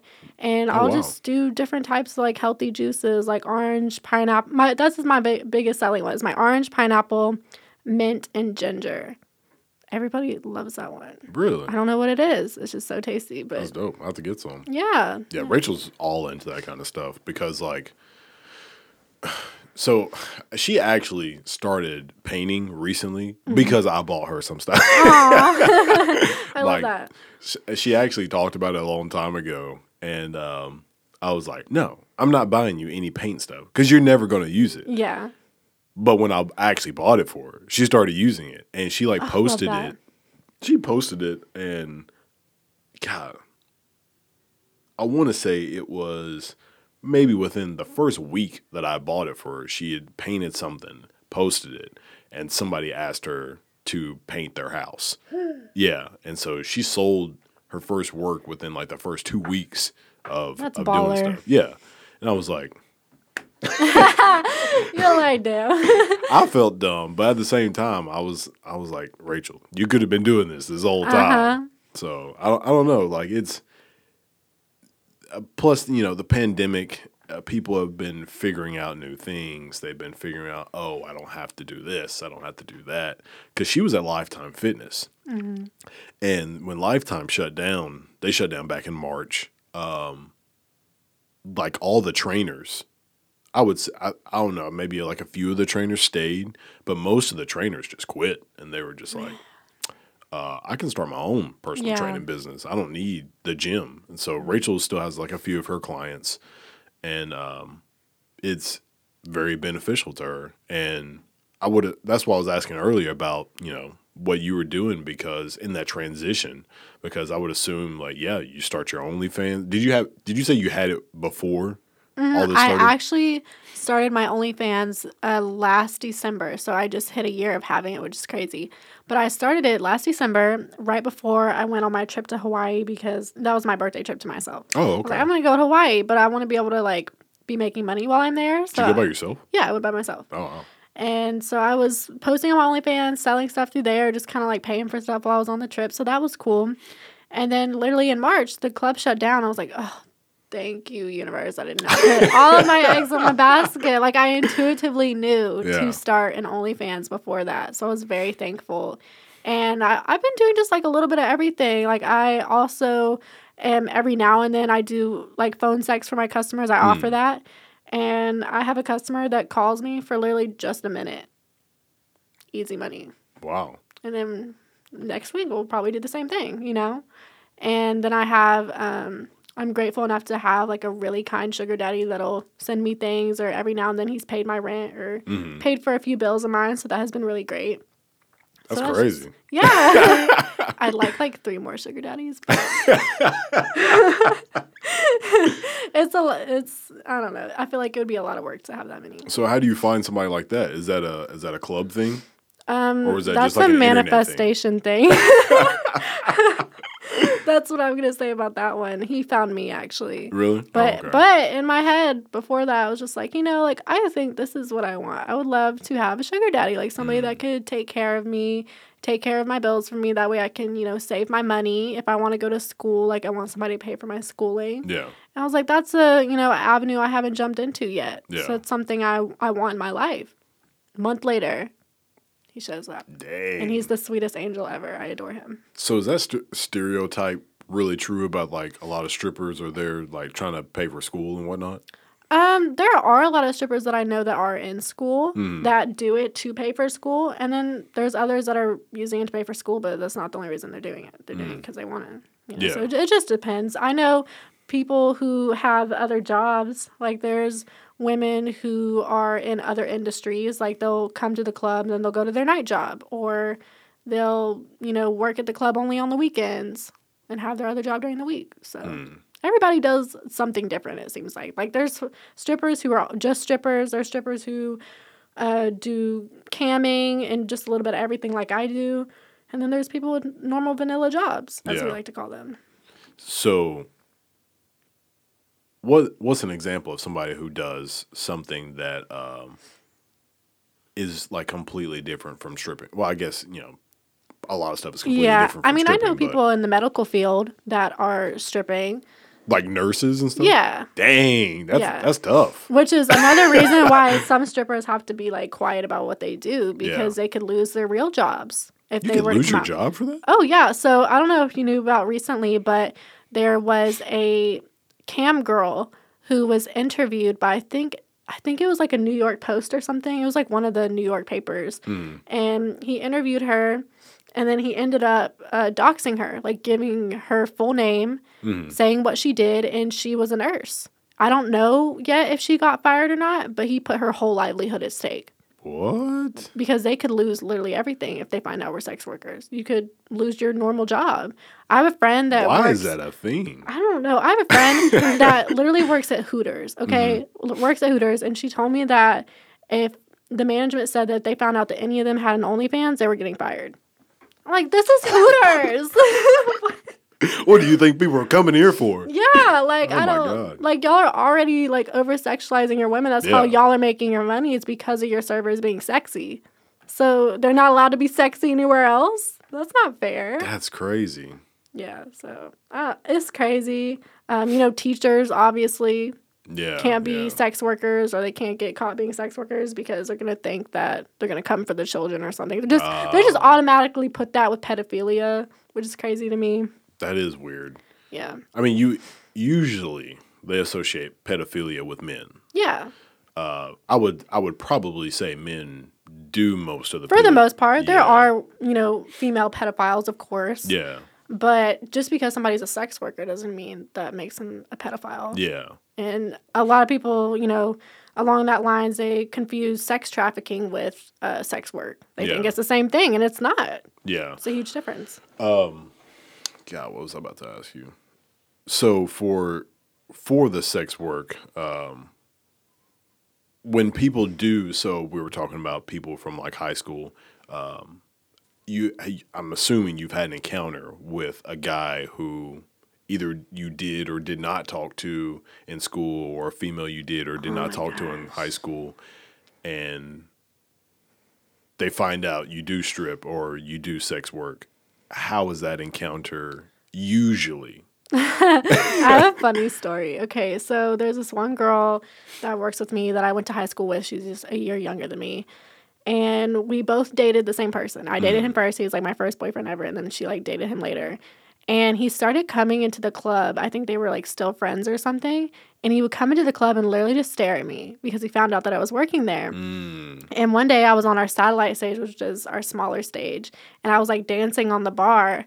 And he just walks by and he looks at me. He goes, "That's awesome." walks away. I was like, "Ugh, man, I hate it here sometimes."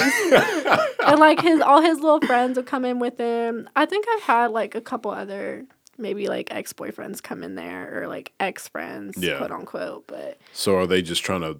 Are they actually trying to like reconnect, like friendly wise, or they're just trying to look. People are nosy. really? They just want to watch. They just want to see me. That's sad. Which yeah, it's really sad. I've actually had people that um like the restaurant I told you about that I worked at before then, like their close fa- family friends would come in there or like my regulars from that job Mm. would come into the club and they'd be like so and so, like is that you? Yeah. I even had when I was younger at the second house we ever lived in. i lived in a neighborhood full of kids, mostly boys. And my across the street neighbor, he was a year older than me. Maybe a year ago, I'm just like minding my business, walking uh, from the stage to the back to go count my money, and I hear somebody yell out my government name. And I was like, "Oh hell no! Like who, who in here is yelling that?" And it's him. He's literally so drunk, can't even like comprehend what's going on. He's like, "Is that you? Like Oh, you're man. a stripper?" He was like, "Why are you doing this?" I was like, "Why are you in a strip club?"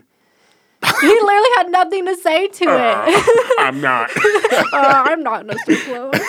That's literally always my thing. I say back to like, why are you a stripper? Why are you doing this to yourself? I'm like, why are you in a strip club? Why are you spending your money on a stripper? Earlier, I thought you were going to say about the uh, the chick who was the nurse or whatever. I thought you were going to say like the boss or somebody was like, "Oh, that's oh," because they recognize. Man, yeah, that would that would suck. That'd be hilarious. And that would be so bad. Yeah, because uh, I, mean, I mean, what do you do? Like, if you're like, I don't know, the owner of a company, and the girl just is a stripper, you know, she's not on the internet, and Well, you I know mean, who she is. I feel like I'm sure if it's the owner, they could be spiteful and like decide to like fire somebody. But at the same time, if I if I saw a boss of mine in there at, that's from you know outside the club, I'm taking pictures. Okay, Ah, I'm gonna have my backup in case you try to fire me. I'm gonna blackmail you.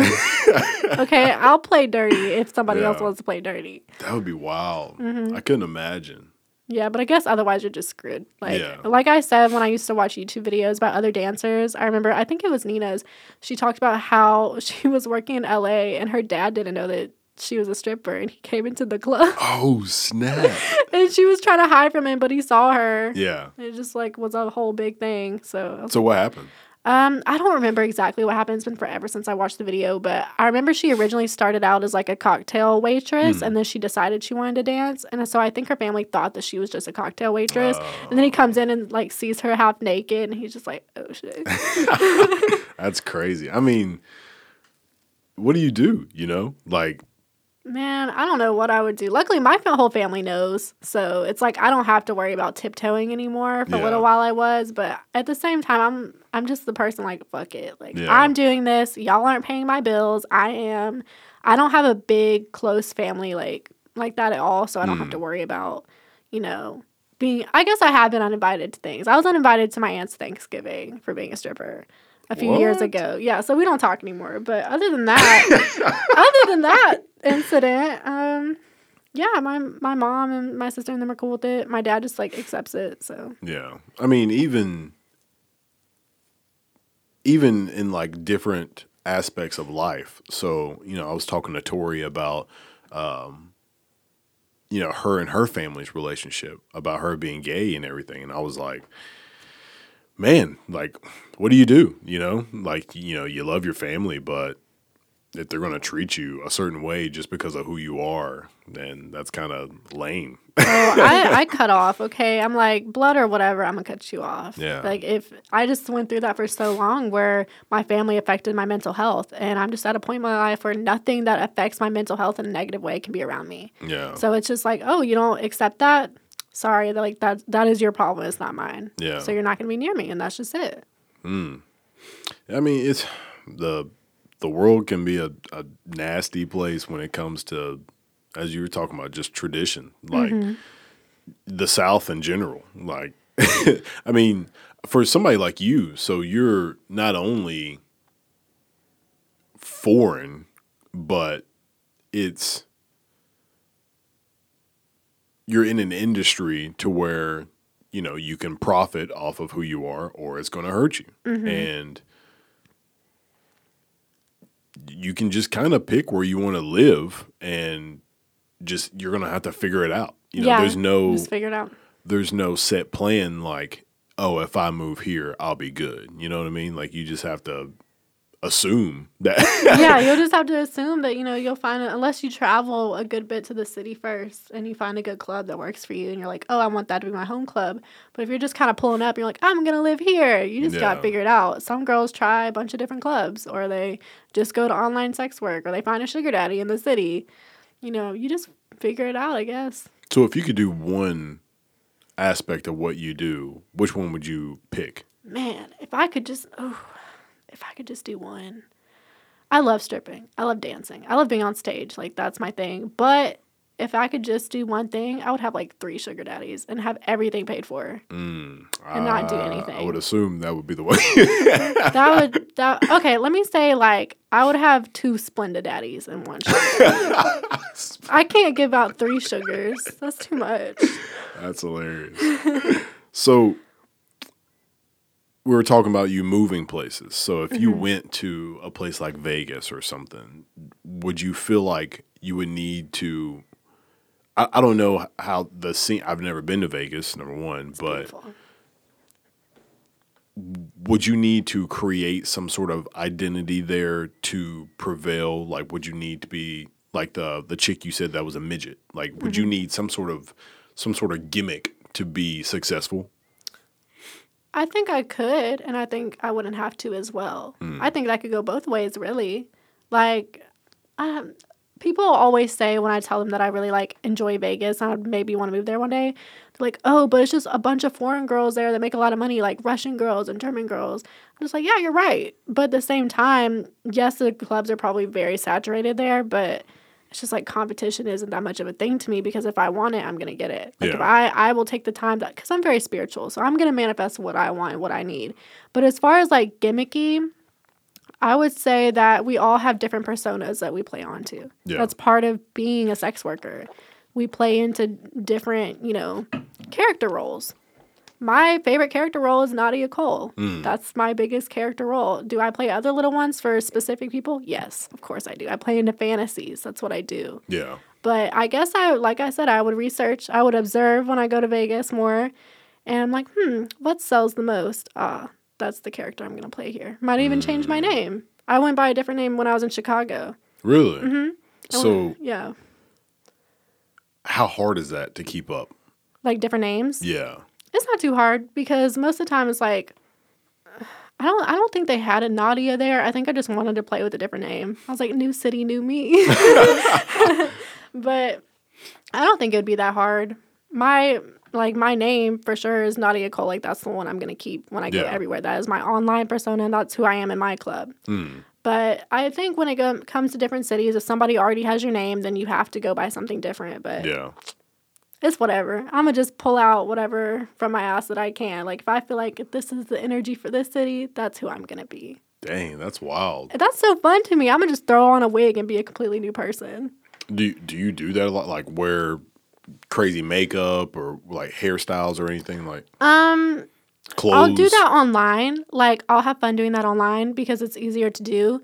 But in the club, like especially here, I won't do that Mm. because, like I said, my clientele is usually older men Mm. and they like a girl next door type. So that's who Oh. Nadia is. Nadia is like girl next door. So Oh, like wow. you know the the long natural hair, just the little bit of makeup, not a lot. Just like men don't know what makeup looks like. So I can literally have a full face on, and they're That like, "Wow, I love how you look so natural and no makeup on." I'm like, "Yes, daddy, no makeup for you." they don't even know. They don't even know. So I'm the perfect just like girl next door type. Men but- are idiots. We're stupid. they are. They are. So, but when I do want to throw on a wig or do fun makeup, that's cool. I'll play different characters like for different things on OnlyFans or whatever. But That's wild. in the club, I usually stick to my like basic look because it sells. So I'm big on research, education in in a career field. Um, I'm always just like on YouTube looking up videos on like music production stuff like that. So how do you get better? Like how do you progress? How do you improve on your game? I just observe others, like especially having Twitter is really great because I can see what other sex workers do, how they market, what gets the most attention, like what is it that they're selling. Like there's financial dominatrix, there's people who are like submissive, there's people who there's so many different types of fetishes out there and I love researching them. I mm. love researching the different types of fetishes so then I can like incorporate that into my work. Mm. Because it's like while I might not be into something, I know other people are, so I Yeah, want to yeah. cater to that.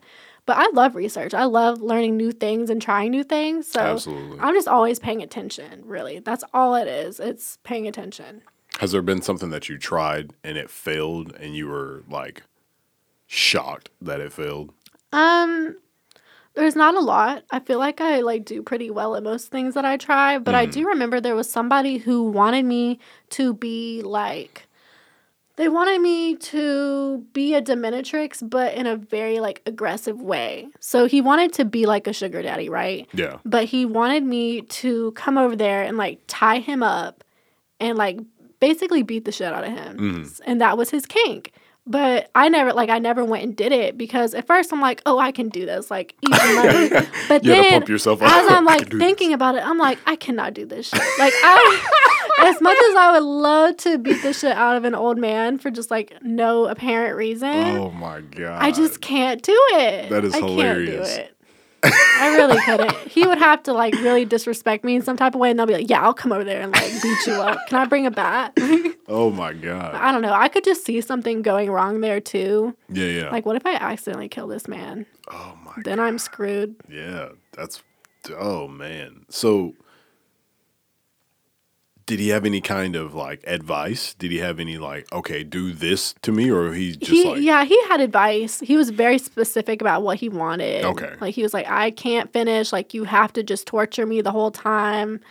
And i was like oh like that's too much. I was like my Holy listen like my specialty is making men finish in less than like five minutes okay? So you're telling me my job now is to make sure that you don't? I don't know how to do that. Oh man, that's not my specialty so i don't know how to do that So, okay, so have you done it before? Like, have you ever done any kind of dominatrix stuff before? no So that would have been the first. Like I can dress the part and play the part like online. Like I can do. I've gotten more comfortable with like dirty talk and stuff like that. Because at first I was like, "Ew, I have to dirty. You want me dirty talk on camera and say like, That's ew." but after a while, I got used to it. After I started doing like phone sex and stuff, it just kind of came natural. I was like, "Wow, I'm good at this." Mm. yeah. So I can do that online. No problem. I can say some real crazy shit if I wanted to. but as far as like in person, I just don't think I could do it. Mm. Maybe if I had somebody else like go with me, like another sex worker Mm. who was also there, because one, that would make me feel more safe. Mm. And two, like it would be easier because then we could just like both do it. Yeah, yeah. But I, I don't know.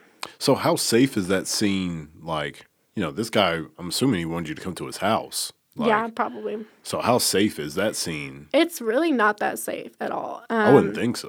So in cities where sex workers are like full service and they actually like, you know, like have sex with their customers, you have to go through a screening process mm. and you have to make sure that you don't have your real information. Like one of my friends, she lives in another city and she has somebody that she pays that does the screening for her. Like they make sure that this person is a customer that's okay. They background check them, they get their information, and then it's a safe, you know, thing Yeah. to do. And if if it happens to be that the customer does abuse the sex worker, then they are blacklisted and every sex worker knows about them. But the unfortunate part of that is since sex work is illegal so many places, even in places it is legal, Mm. it's just that the police aren't going to help us. Yeah. Nobody if some if I were to get molested in my club, am I going to get help? No, probably not. Because they're like you're a stripper, you deserve that. Like you knew what Oh you were coming God. into. It's it's crazy. Like sex workers do not have the help of the law and that's why decriminalization is so important. Mm. It's so important that we are able to just do whatever in, in the sex worker world because if not, if we do get abused, if we are raped on the job, who's going to help us? We can't report it Yeah. because we're technically doing an illegal activity. Is is there anybody who's like out there advocating for that? Like a, a specific person who is, you know, trying to get legislation for this kind of stuff? Honestly, I couldn't think of any specific names at the moment. I'm trying to be a better, like, more political stripper, but there's just not any big known names that I know of that are really pushing for that. Yeah. If anything, um, more, you know, like politicians and whatnot, they're trying to push towards ending all forms of sex work. They're trying to push it off the internet sites. Like, I don't know if you saw that Pornhub was recently just like cleared of all like non um, people who weren't verified, which I think is dope. If you're not People verified, verified. What do you people who were uploading to Pornhub and they didn't have a verified account. So Oh, you wow. didn't know how old they were, you didn't know who they were, you didn't know whose content they're uploading. Mm. So I think that was very important that was passed. Mm. But I think that leading into the future, that it's going to come more towards sex workers rather than abusers. Mm. And that's just part of the problem. Like I said, where people think that human trafficking and sex work is the same thing, um, they try to push a lot of legislations to end quote unquote sex trafficking, but Yeah, yeah. it doesn't actually do anything for sex trafficking survivors or victims. It actually just targets sex workers. Hmm. So it, it hurts everybody in the end.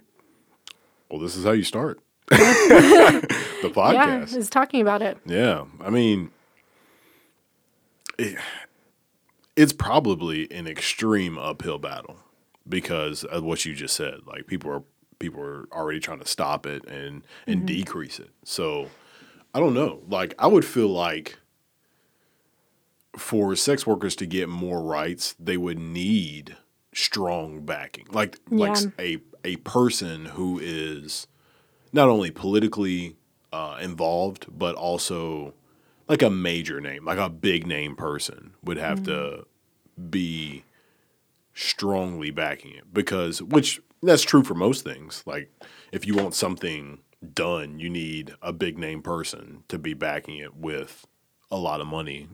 Yeah. so ugh, It's just so ironic to me because majority of these politicians and like people in power are the ones who engage in like sex work. Like they are the ones paying for services. as we saw with Trump and Stormy Daniels. Yes. Like I've actually had like local politicians that were my regulars. Mm. Were they going to help us? No. no.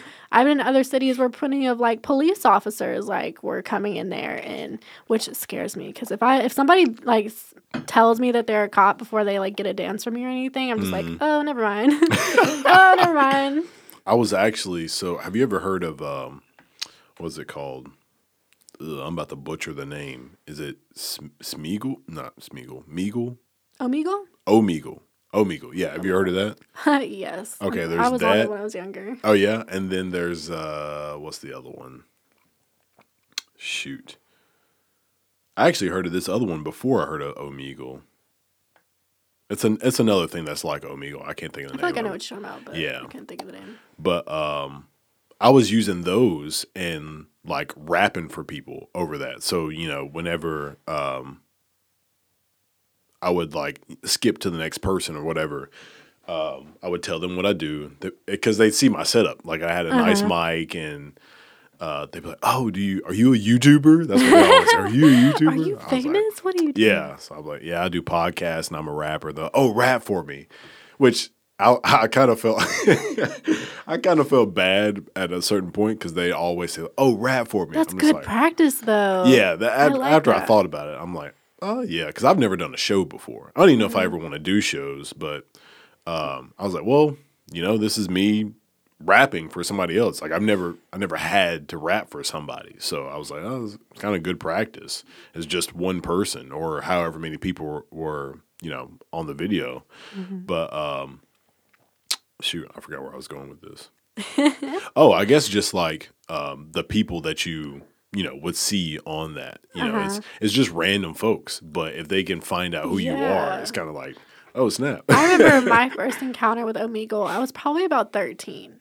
Mm-hmm. And my friend and I would get on it and we would just like talk to random people, obviously. But I swear that was the first time ever in my life I saw somebody else's genitals because literally every time we would skip one, it would be an old man with Oh, like yeah. his dick out or Oh, some yeah. doing something crazy. yeah There's a bunch of pedophiles on there because I Oh, know yeah. there's little kids on it that are just going through it. exactly So it was it was disgusting, but that really like opened me up to the world. I was like, wow, this this is a thing. This is a Mm-hmm. thing on the internet. Yeah, I mean that's I would probably say that's half of the people that you get to is just like dudes jacking off on. Yeah. and it's like that's crazy because that platform legit could be useful.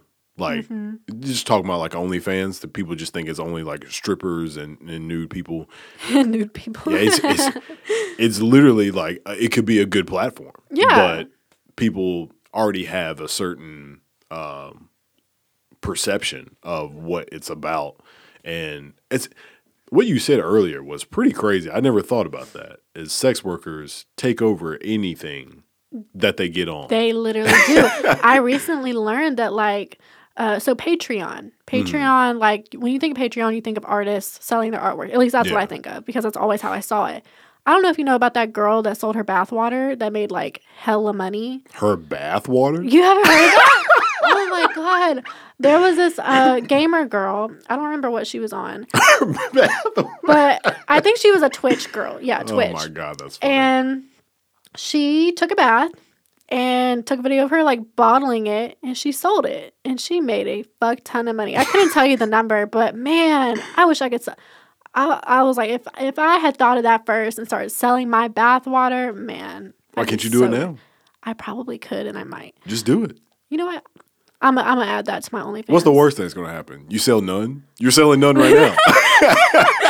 You know what? I'm gonna go home and take a bath later and bottle up my bath water. But there you go. Yeah, I also learned. I think she's on Patreon, and Patreon they have different tiers because Mm-hmm. you know, like artists would sell like, oh, if you subscribe to this one, you can watch me paint, or this one you get like free merchandise and out blah blah. blah. There's actually sex workers on Patreon that have different tiers for different things, like foot fetishes or like, uh, you know, girl on girl or boy on girl types of porn, or just solo porn, stuff like that. All different types of tiers. I was like, man, we literally take over everything. Yeah. And that's so cool to me, yet all these platforms try to kick us off and we're what make them so successful. Yeah. Like OnlyFans would not be near as successful as they are without sex workers. Nobody would even know what that is. No, they really wouldn't. They really and like that's sad to say because, you know, other people's professions are valid and they're, you know, worthy of being known. Yeah. But sex workers just like we have that power. yeah. I mean, if think of Spotify was like video porn, like Man. you could have playlists and stuff like Man, that'd be so dope though. That'd be so dope. Yeah, like- they should probably consider that. They'd make a lot of money. Oh, there you go, Spotify. I got you. We just gave you a million dollar idea. billion. dollar. so I, I don't know. Like if you, if you just try like completely random stuff like that, you know, she's she's selling her bathwater. Like, oh shoot, um, Rachel was talking about somebody. Uh, they would sell their socks. People people wanted like their Oh. like their pre worn or not pre worn, but like post worn. I guess. Listen, Their I know socks. girls that sell their underwear, their socks, their dance outfits. I actually just recently learned of something very smart, and I'm so glad I learned it before I threw out my old shoes. Uh, one of the girls in the club, she was saying that when she like, so most strippers we use this brand called Pleasers, which is like the stripper shoe, pretty Okay. much, and they make all like the stripper heels. Of course, there's other you know uh, companies that make them, but Pleasers are the best known for strippers, and so she said that she wanted to get a new pair of pleasers. So she sold her old ones for like a good bit of money. So I have a really nice pair. They were like $200. They're rhinestone. They've been worn out. Okay. Like they're, I've cleaned them so many times, but they're so dark to the point where I can't clean them anymore. Like it, they're oh. just over with. They're kind of cracked on the plastic too, like where the, the top of the shoe is. Yeah. So I'm like, these were expensive shoes. I want new ones. They have all of my secretions on them, real great. all this little magic. Yeah. So I'm gonna sell them. I have yet to post them yet. So if anybody wants them, they are for sale. I should probably do like a bid war on eBay or something, Yeah. Yeah. or on my OnlyFans. Yeah, that'd be wild. I mean, it's your possibilities are endless. Yeah. One thing I won't do is sell my underwear though, because like I said, I am very spiritual. So mm. to me, that's just it's too much for me personally. Like selling your soul. Yeah, like that's just so yeah, like that part of my body, like that is just so like sacred Mm. to me and because I make so much money off like sacred parts of my body, like the secretions are just like that's too much magic. That's too much Mm. power to give to someone, I feel like. So I'm not just going to like sell it and give it to anybody. Who knows? Yeah. They might put it on a doll and like mess with me. I don't know. They might appear in my dreams. Who knows? It's Yeah. just too much. So where is where does that side of you come from? Like being spiritual? Did you always grow up that way, or Um, ironically, like my parents were very different. My mom was very Christian and my dad was super atheist. Hmm. So I would go to church crazy. with my mom and then I would come home and my dad would be like, watch these uh non-Jesus videos, watch like these atheist videos. Like as soon as I would get home from church, so it would be like a constant battle. Like hmm. he would want me to think this, my mom would want me like to think that. But one thing I am grateful for with my mother is that when I decided I wanted to stop going to church, she let me. Hmm. So for a while, I was like, okay, like I want to listen to his side, and then I would listen to hers, and then it kind of just me cultivating my own ideas yeah, of what was Yeah. basically. So now I'm just like a very spiritual person. That's I believe in everything and like nothing at the same time. Mm, that's deep. Yeah, I mean, there's there's probably countless people who are Christian in the South that aren't. You know what I mean? Yeah. it's just like people want to say that they're Christian and then like pick out certain things from the Bible that they want to abide by, but then Yeah. like don't abide by any of the other rules. So I'm like, how if we can just pick and choose everything, like I guess I'm literally a part of every religion, huh? Yeah. Like I could I could say I'm Christian, I could say I'm Buddhist, I could say I'm literally anything. Yeah, and that it really takes out the religion part of mm-hmm. it. And a lot of people make fun of people that like you, like you were saying, they're spiritual. But I mean, that's that's something that is as fluid as you want it to be. It is. It's so fluid. And for me, I just realize how powerful I am as a person, how powerful we each are. Mm. And when you believe that you are powerful and that you can bring what you want to you, or that when you realize that what you put out, you get back, it's really groundbreaking. Like, Yeah. I did not realize how powerful I was until I was manifesting the things that I wanted for myself. And mm. even in the times when I would do things that weren't in my best interest and it would come back to me. I'd be like, wow, like I should not have done that shit because look what just happened. You Yeah, know? yeah. So things just always come back around and we are constantly creating our reality every single day. So if I want a different tomorrow, I got to make today different. You know what I mean? That's awesome. Mm. Yeah, I I'm a big uh, advocate for people just giving off the energy that they want to get back, and so I'm always like, as I was saying, you know, I'm investing in in my friends, like the people who I see really are striving to do something.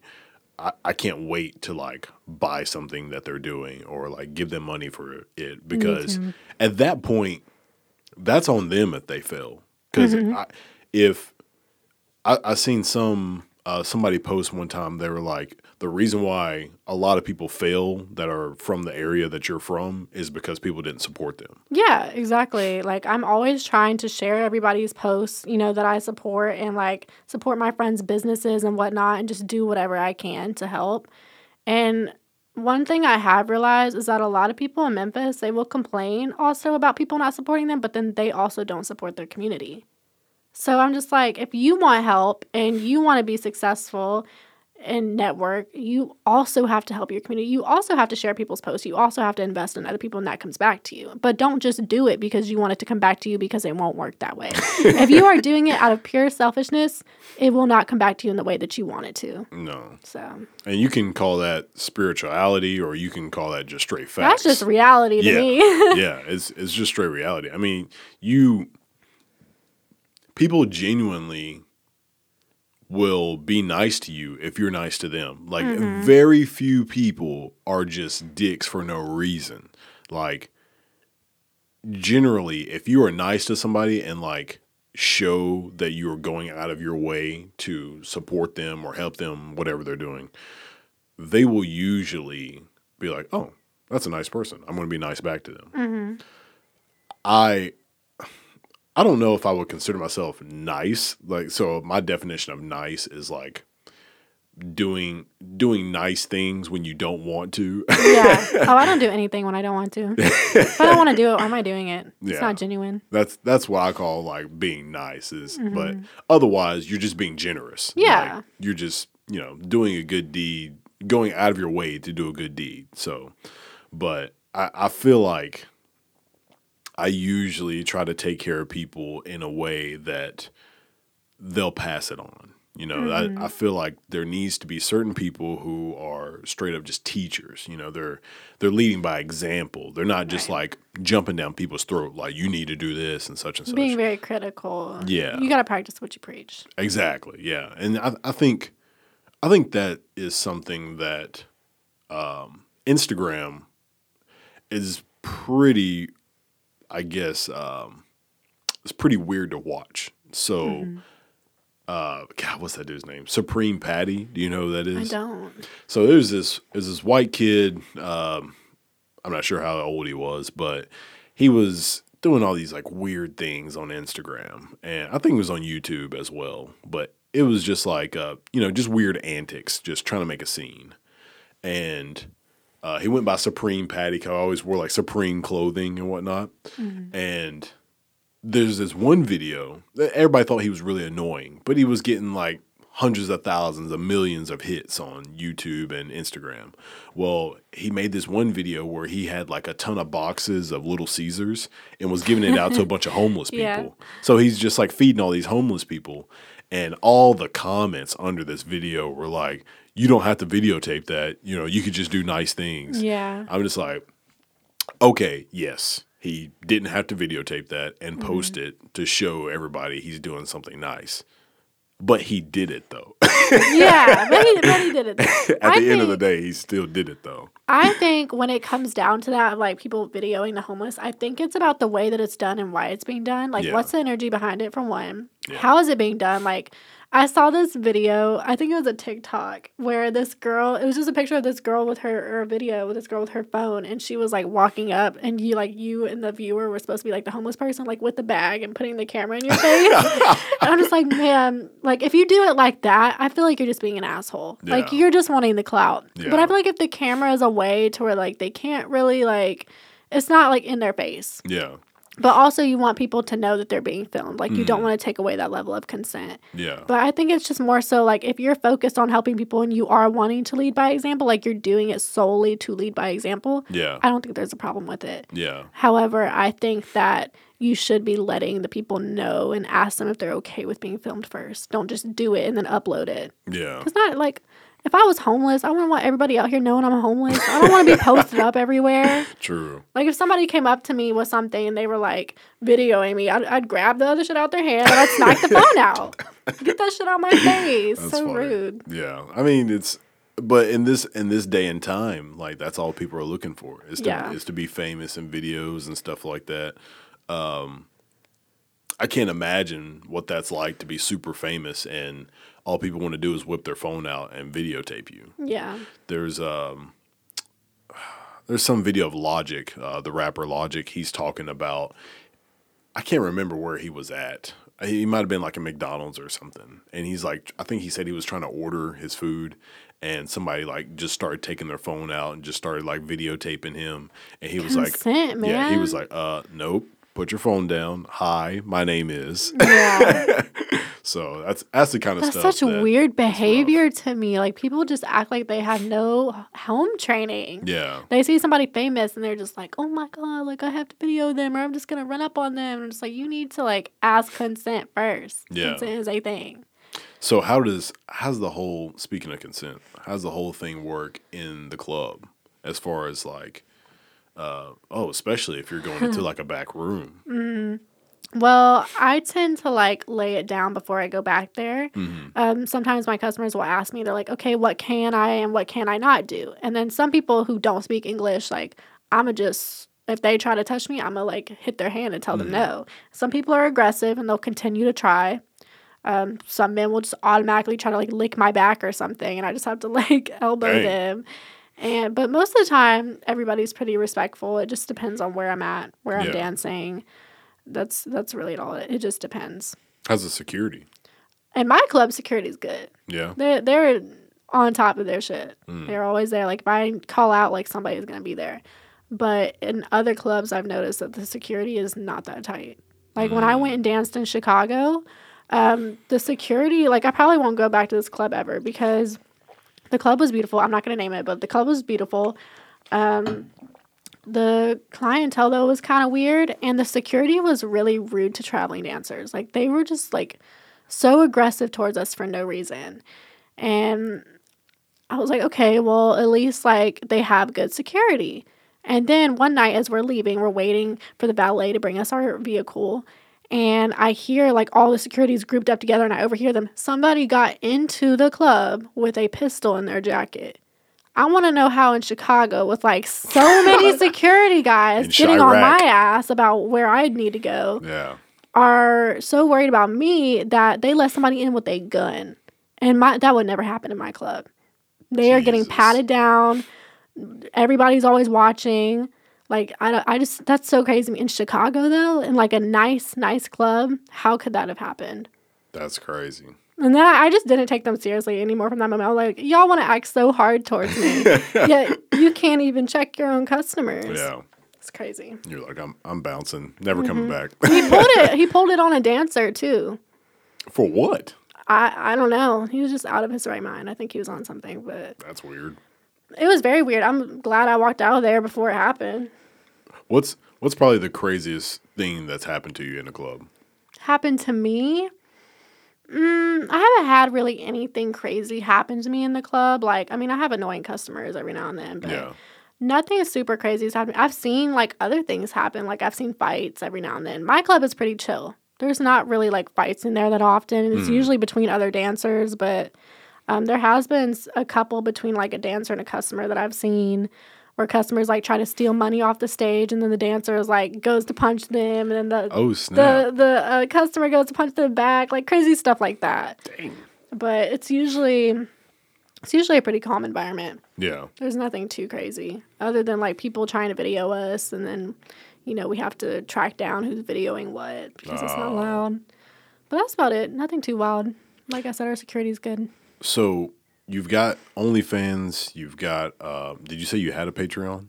I don't, but I was I've been considering making one. Yeah, you got to start that up and start selling your bath water. My bath water, yes. got to make that money. Maybe maybe even some of my juice if I like spit it back up and put it in the bottle. I could probably sell that too. Fresh organic juice Oh, man. with a little bit of my saliva. That's crazy. Somebody's got to be into that. Somebody will. Hey, nobody steal my idea. I thought of it first. So, what is? I guess like, what's your next step? Like, what do you? What else are you planning? I don't. I just really go with the flow. I feel Yeah. like I like. I don't really like necessarily plan things. Like I'll do my research, and then I just kind of jump into it. Like it's just like a momentary thing. I'm like, oh, I feel like doing this. Type, type, type, type, type. Next day, okay, I'm doing it now. Mm. Like that type of thing.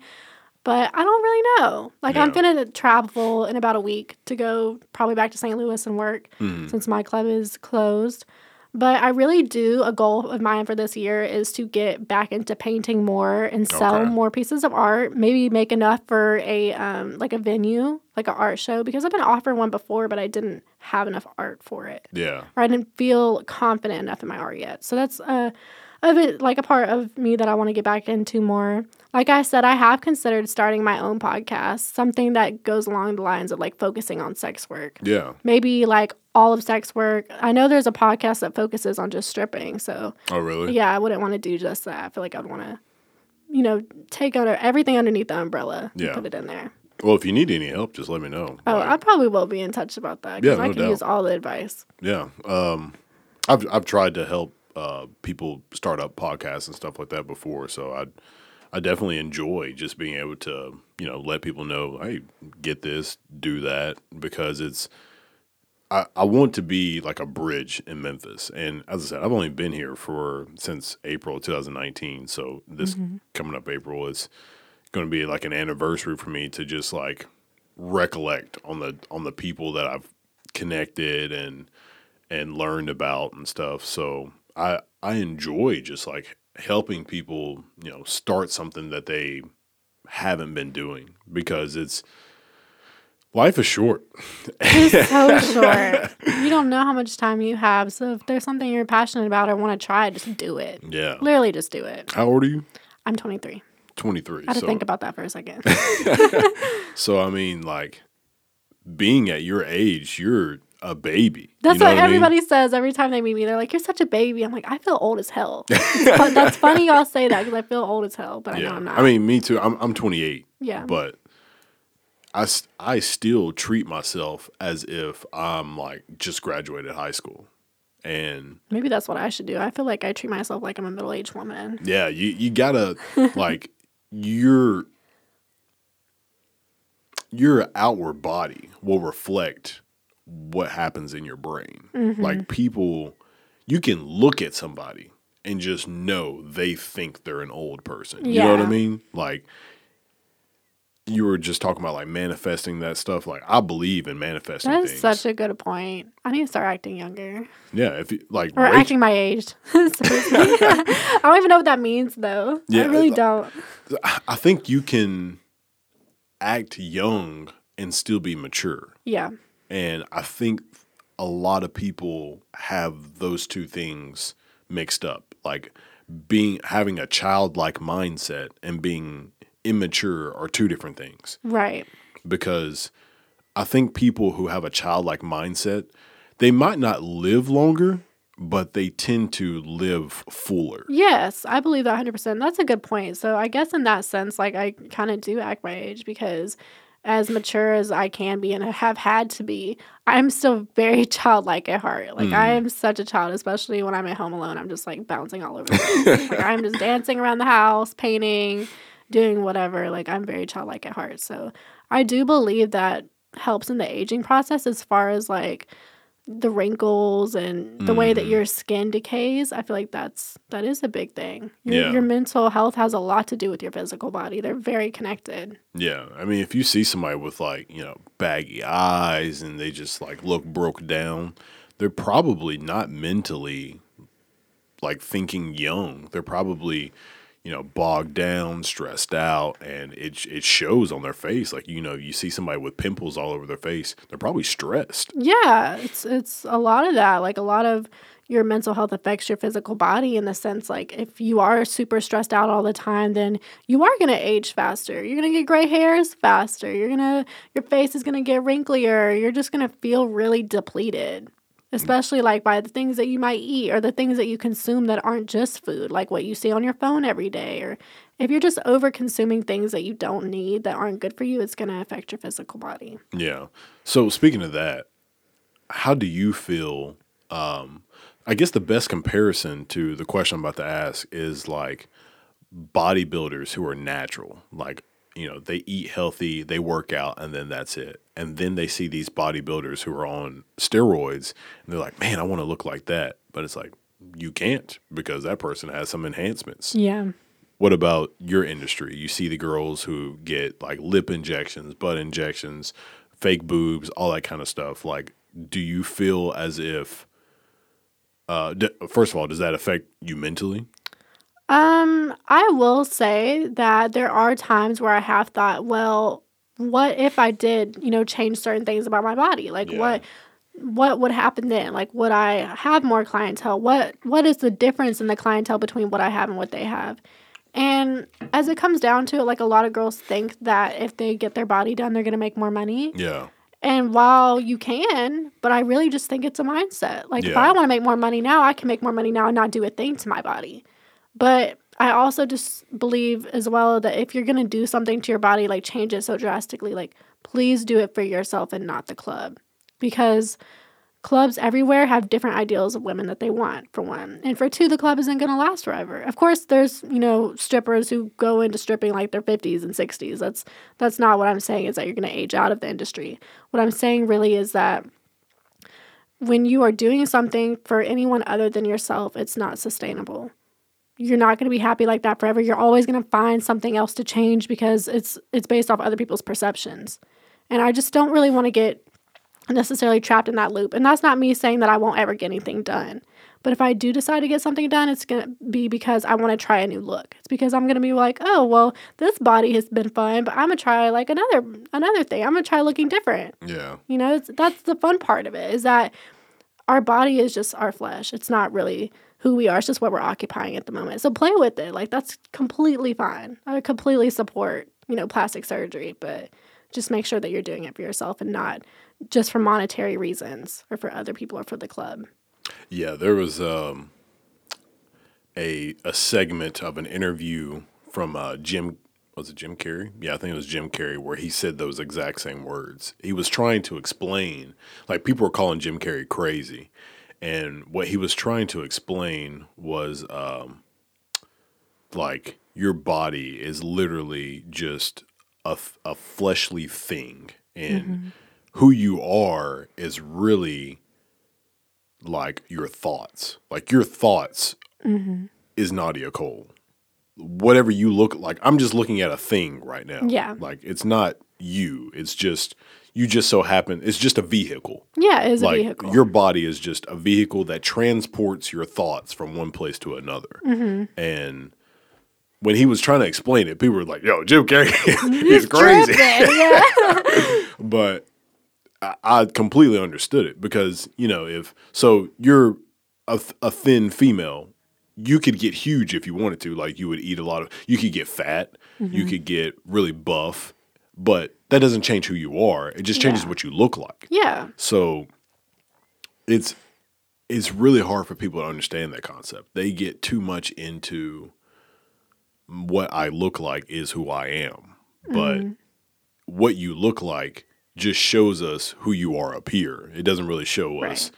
Who you are as a as a whole. and It, helps us get a good grasp of who you are as a whole person, but not so much. It's it's not everything. You know what I mean? Mm-hmm. Yeah, and that isn't to say not to take care of your body or not to do things that you know Yeah. are you know, best for you. But to go an example of that, like when I used to work at the restaurant, um, I didn't look like I look like now. Like when I started dancing, my body started toning up a lot more. But also, I noticed that the healthier my mental was, the healthier my physical body was, and mm. that I'm able to digest certain foods way better now than I could before. Even if they're not the healthiest foods, like if I ate some junk food right now, like a donut or something, before it'd been harder for me to digest and I'd probably break out. But if I did it now, just like me saying that I'm a digested well, I'm a digested well. Like mm. having that mental capacity of being like, I can speak this into existence, then it's gonna happen. Yeah. And a lot of people know me as being really like healthy or being all about health because, you know, like I did the juice and I'm always talking about like food combining and stuff like that on like my Soul Poppie page. So people know me as being a healthy person. But people always ask me, like, how do you get your body look the way it does? And while part of that is genetics, Yeah. um, part of it is also dancing. But another big part of it is me and my thought process. Yeah. I truly believe that we can literally like recondition our bodies to make it look the way that we want to, just through like meditations, through breathing, through praying over our food before we eat it. There's so many little details that I feel like people miss out that could completely change their lives and their physical body. And so, if I were to get plastic surgery, what I would do is like I would pray over my body first and I would see like what is my body speaking to me? Does my body want that? And if I feel like my body's going to reject it, I'm not going to get it. Because there's plenty of women who have gotten like breast implants and then got uh, diseases right afterward because their body rejected it. Yeah. So I think it's just very important to be in tune with yourself before doing something like that. Do you think of your body and your mind as like two things that are trying to work together, or do you think of it as just like one whole thing, like one whole unit? That's a really good question. At times, I feel as though they can act separate, but I do think that they are one as well. Mm-hmm. And I do believe that we have more than one brain. Like we have the brain in our head, but we also, our gut is our second brain. Mm. So, and that's a part of what we would consider our physical body. So Yeah. I would have to say that like it's all one, Mm. it's all connected. Yeah, it's it's tough to like especially when you're just trying to make a decision. Like you you analyze stuff and you you do your research and you try to figure out, you know, what what you should do and then people always talk about like follow your gut. And it's like Oh, my brain is, is is this my brain telling me to do this or is this my gut? You you don't know. So it's it's it's tough when when you have that kind of you know people talk about being woke like you're you're trying to find some sort of real reason for things a real revelation that you're having in your brain and it's like is this is this real like am, mm-hmm. am, am i really supposed to do this or not so i don't know people Yeah, I think it's just important to feel into your body and your body will tell you. Like if people just like took the time to meditate and meditation isn't always like just sitting down and like being still. There's active meditation such as like painting or like working out and stuff like that. If you just really take the time to be with your thoughts whether you're physically moving or not, I feel like people would like come to a lot of realizations, especially within their physical body. Like you're going to learn things about yourself that you didn't realize before. yeah for sure well on that note it has been great talking to you It's been great talking to you too. Yeah. Um, give everybody your everything. So all socials, websites, whatever you want to. Uh, let's see. My Instagram is Soul Poppie, so that's S O U L and then P O P P I E. And with that, um, I have another Instagram, which is Nadia Cole. The only it's Nadia Cole straight out, but the O is a V instead because somebody already took my name. Oh snap! my my Twitter is also Soul Poppie, and then my uh, Facebook is Nadia Cole, and my Snapchat is the Serpentress. It's like a serpent. if somebody were to subscribe to you in something, well, I guess I guess OnlyFans would be the thing, right? Mm-hmm. Is that the For okay. now. Yeah. Yeah, until I open up some new uh, avenues as, far as online work. Oh, okay. Yeah, I, I think it would be um, it would be great to um, to be able to work with you with anything. Um, I've I've got tons of video camera stuff, um, microphones. If you need to make like announcements or something like that, just let me know. Yeah, I'd love that. I'm thinking about making YouTube this year, so I'm just trying to go out like on as many platforms as I possibly can. Yeah. So if uh, the podcast you're talking about doing that, so yeah, just let me know and I'll, I'll try to help you out. Yeah, I appreciate that. No doubt. All right. Well, thank you for everybody tuning in and see you next time.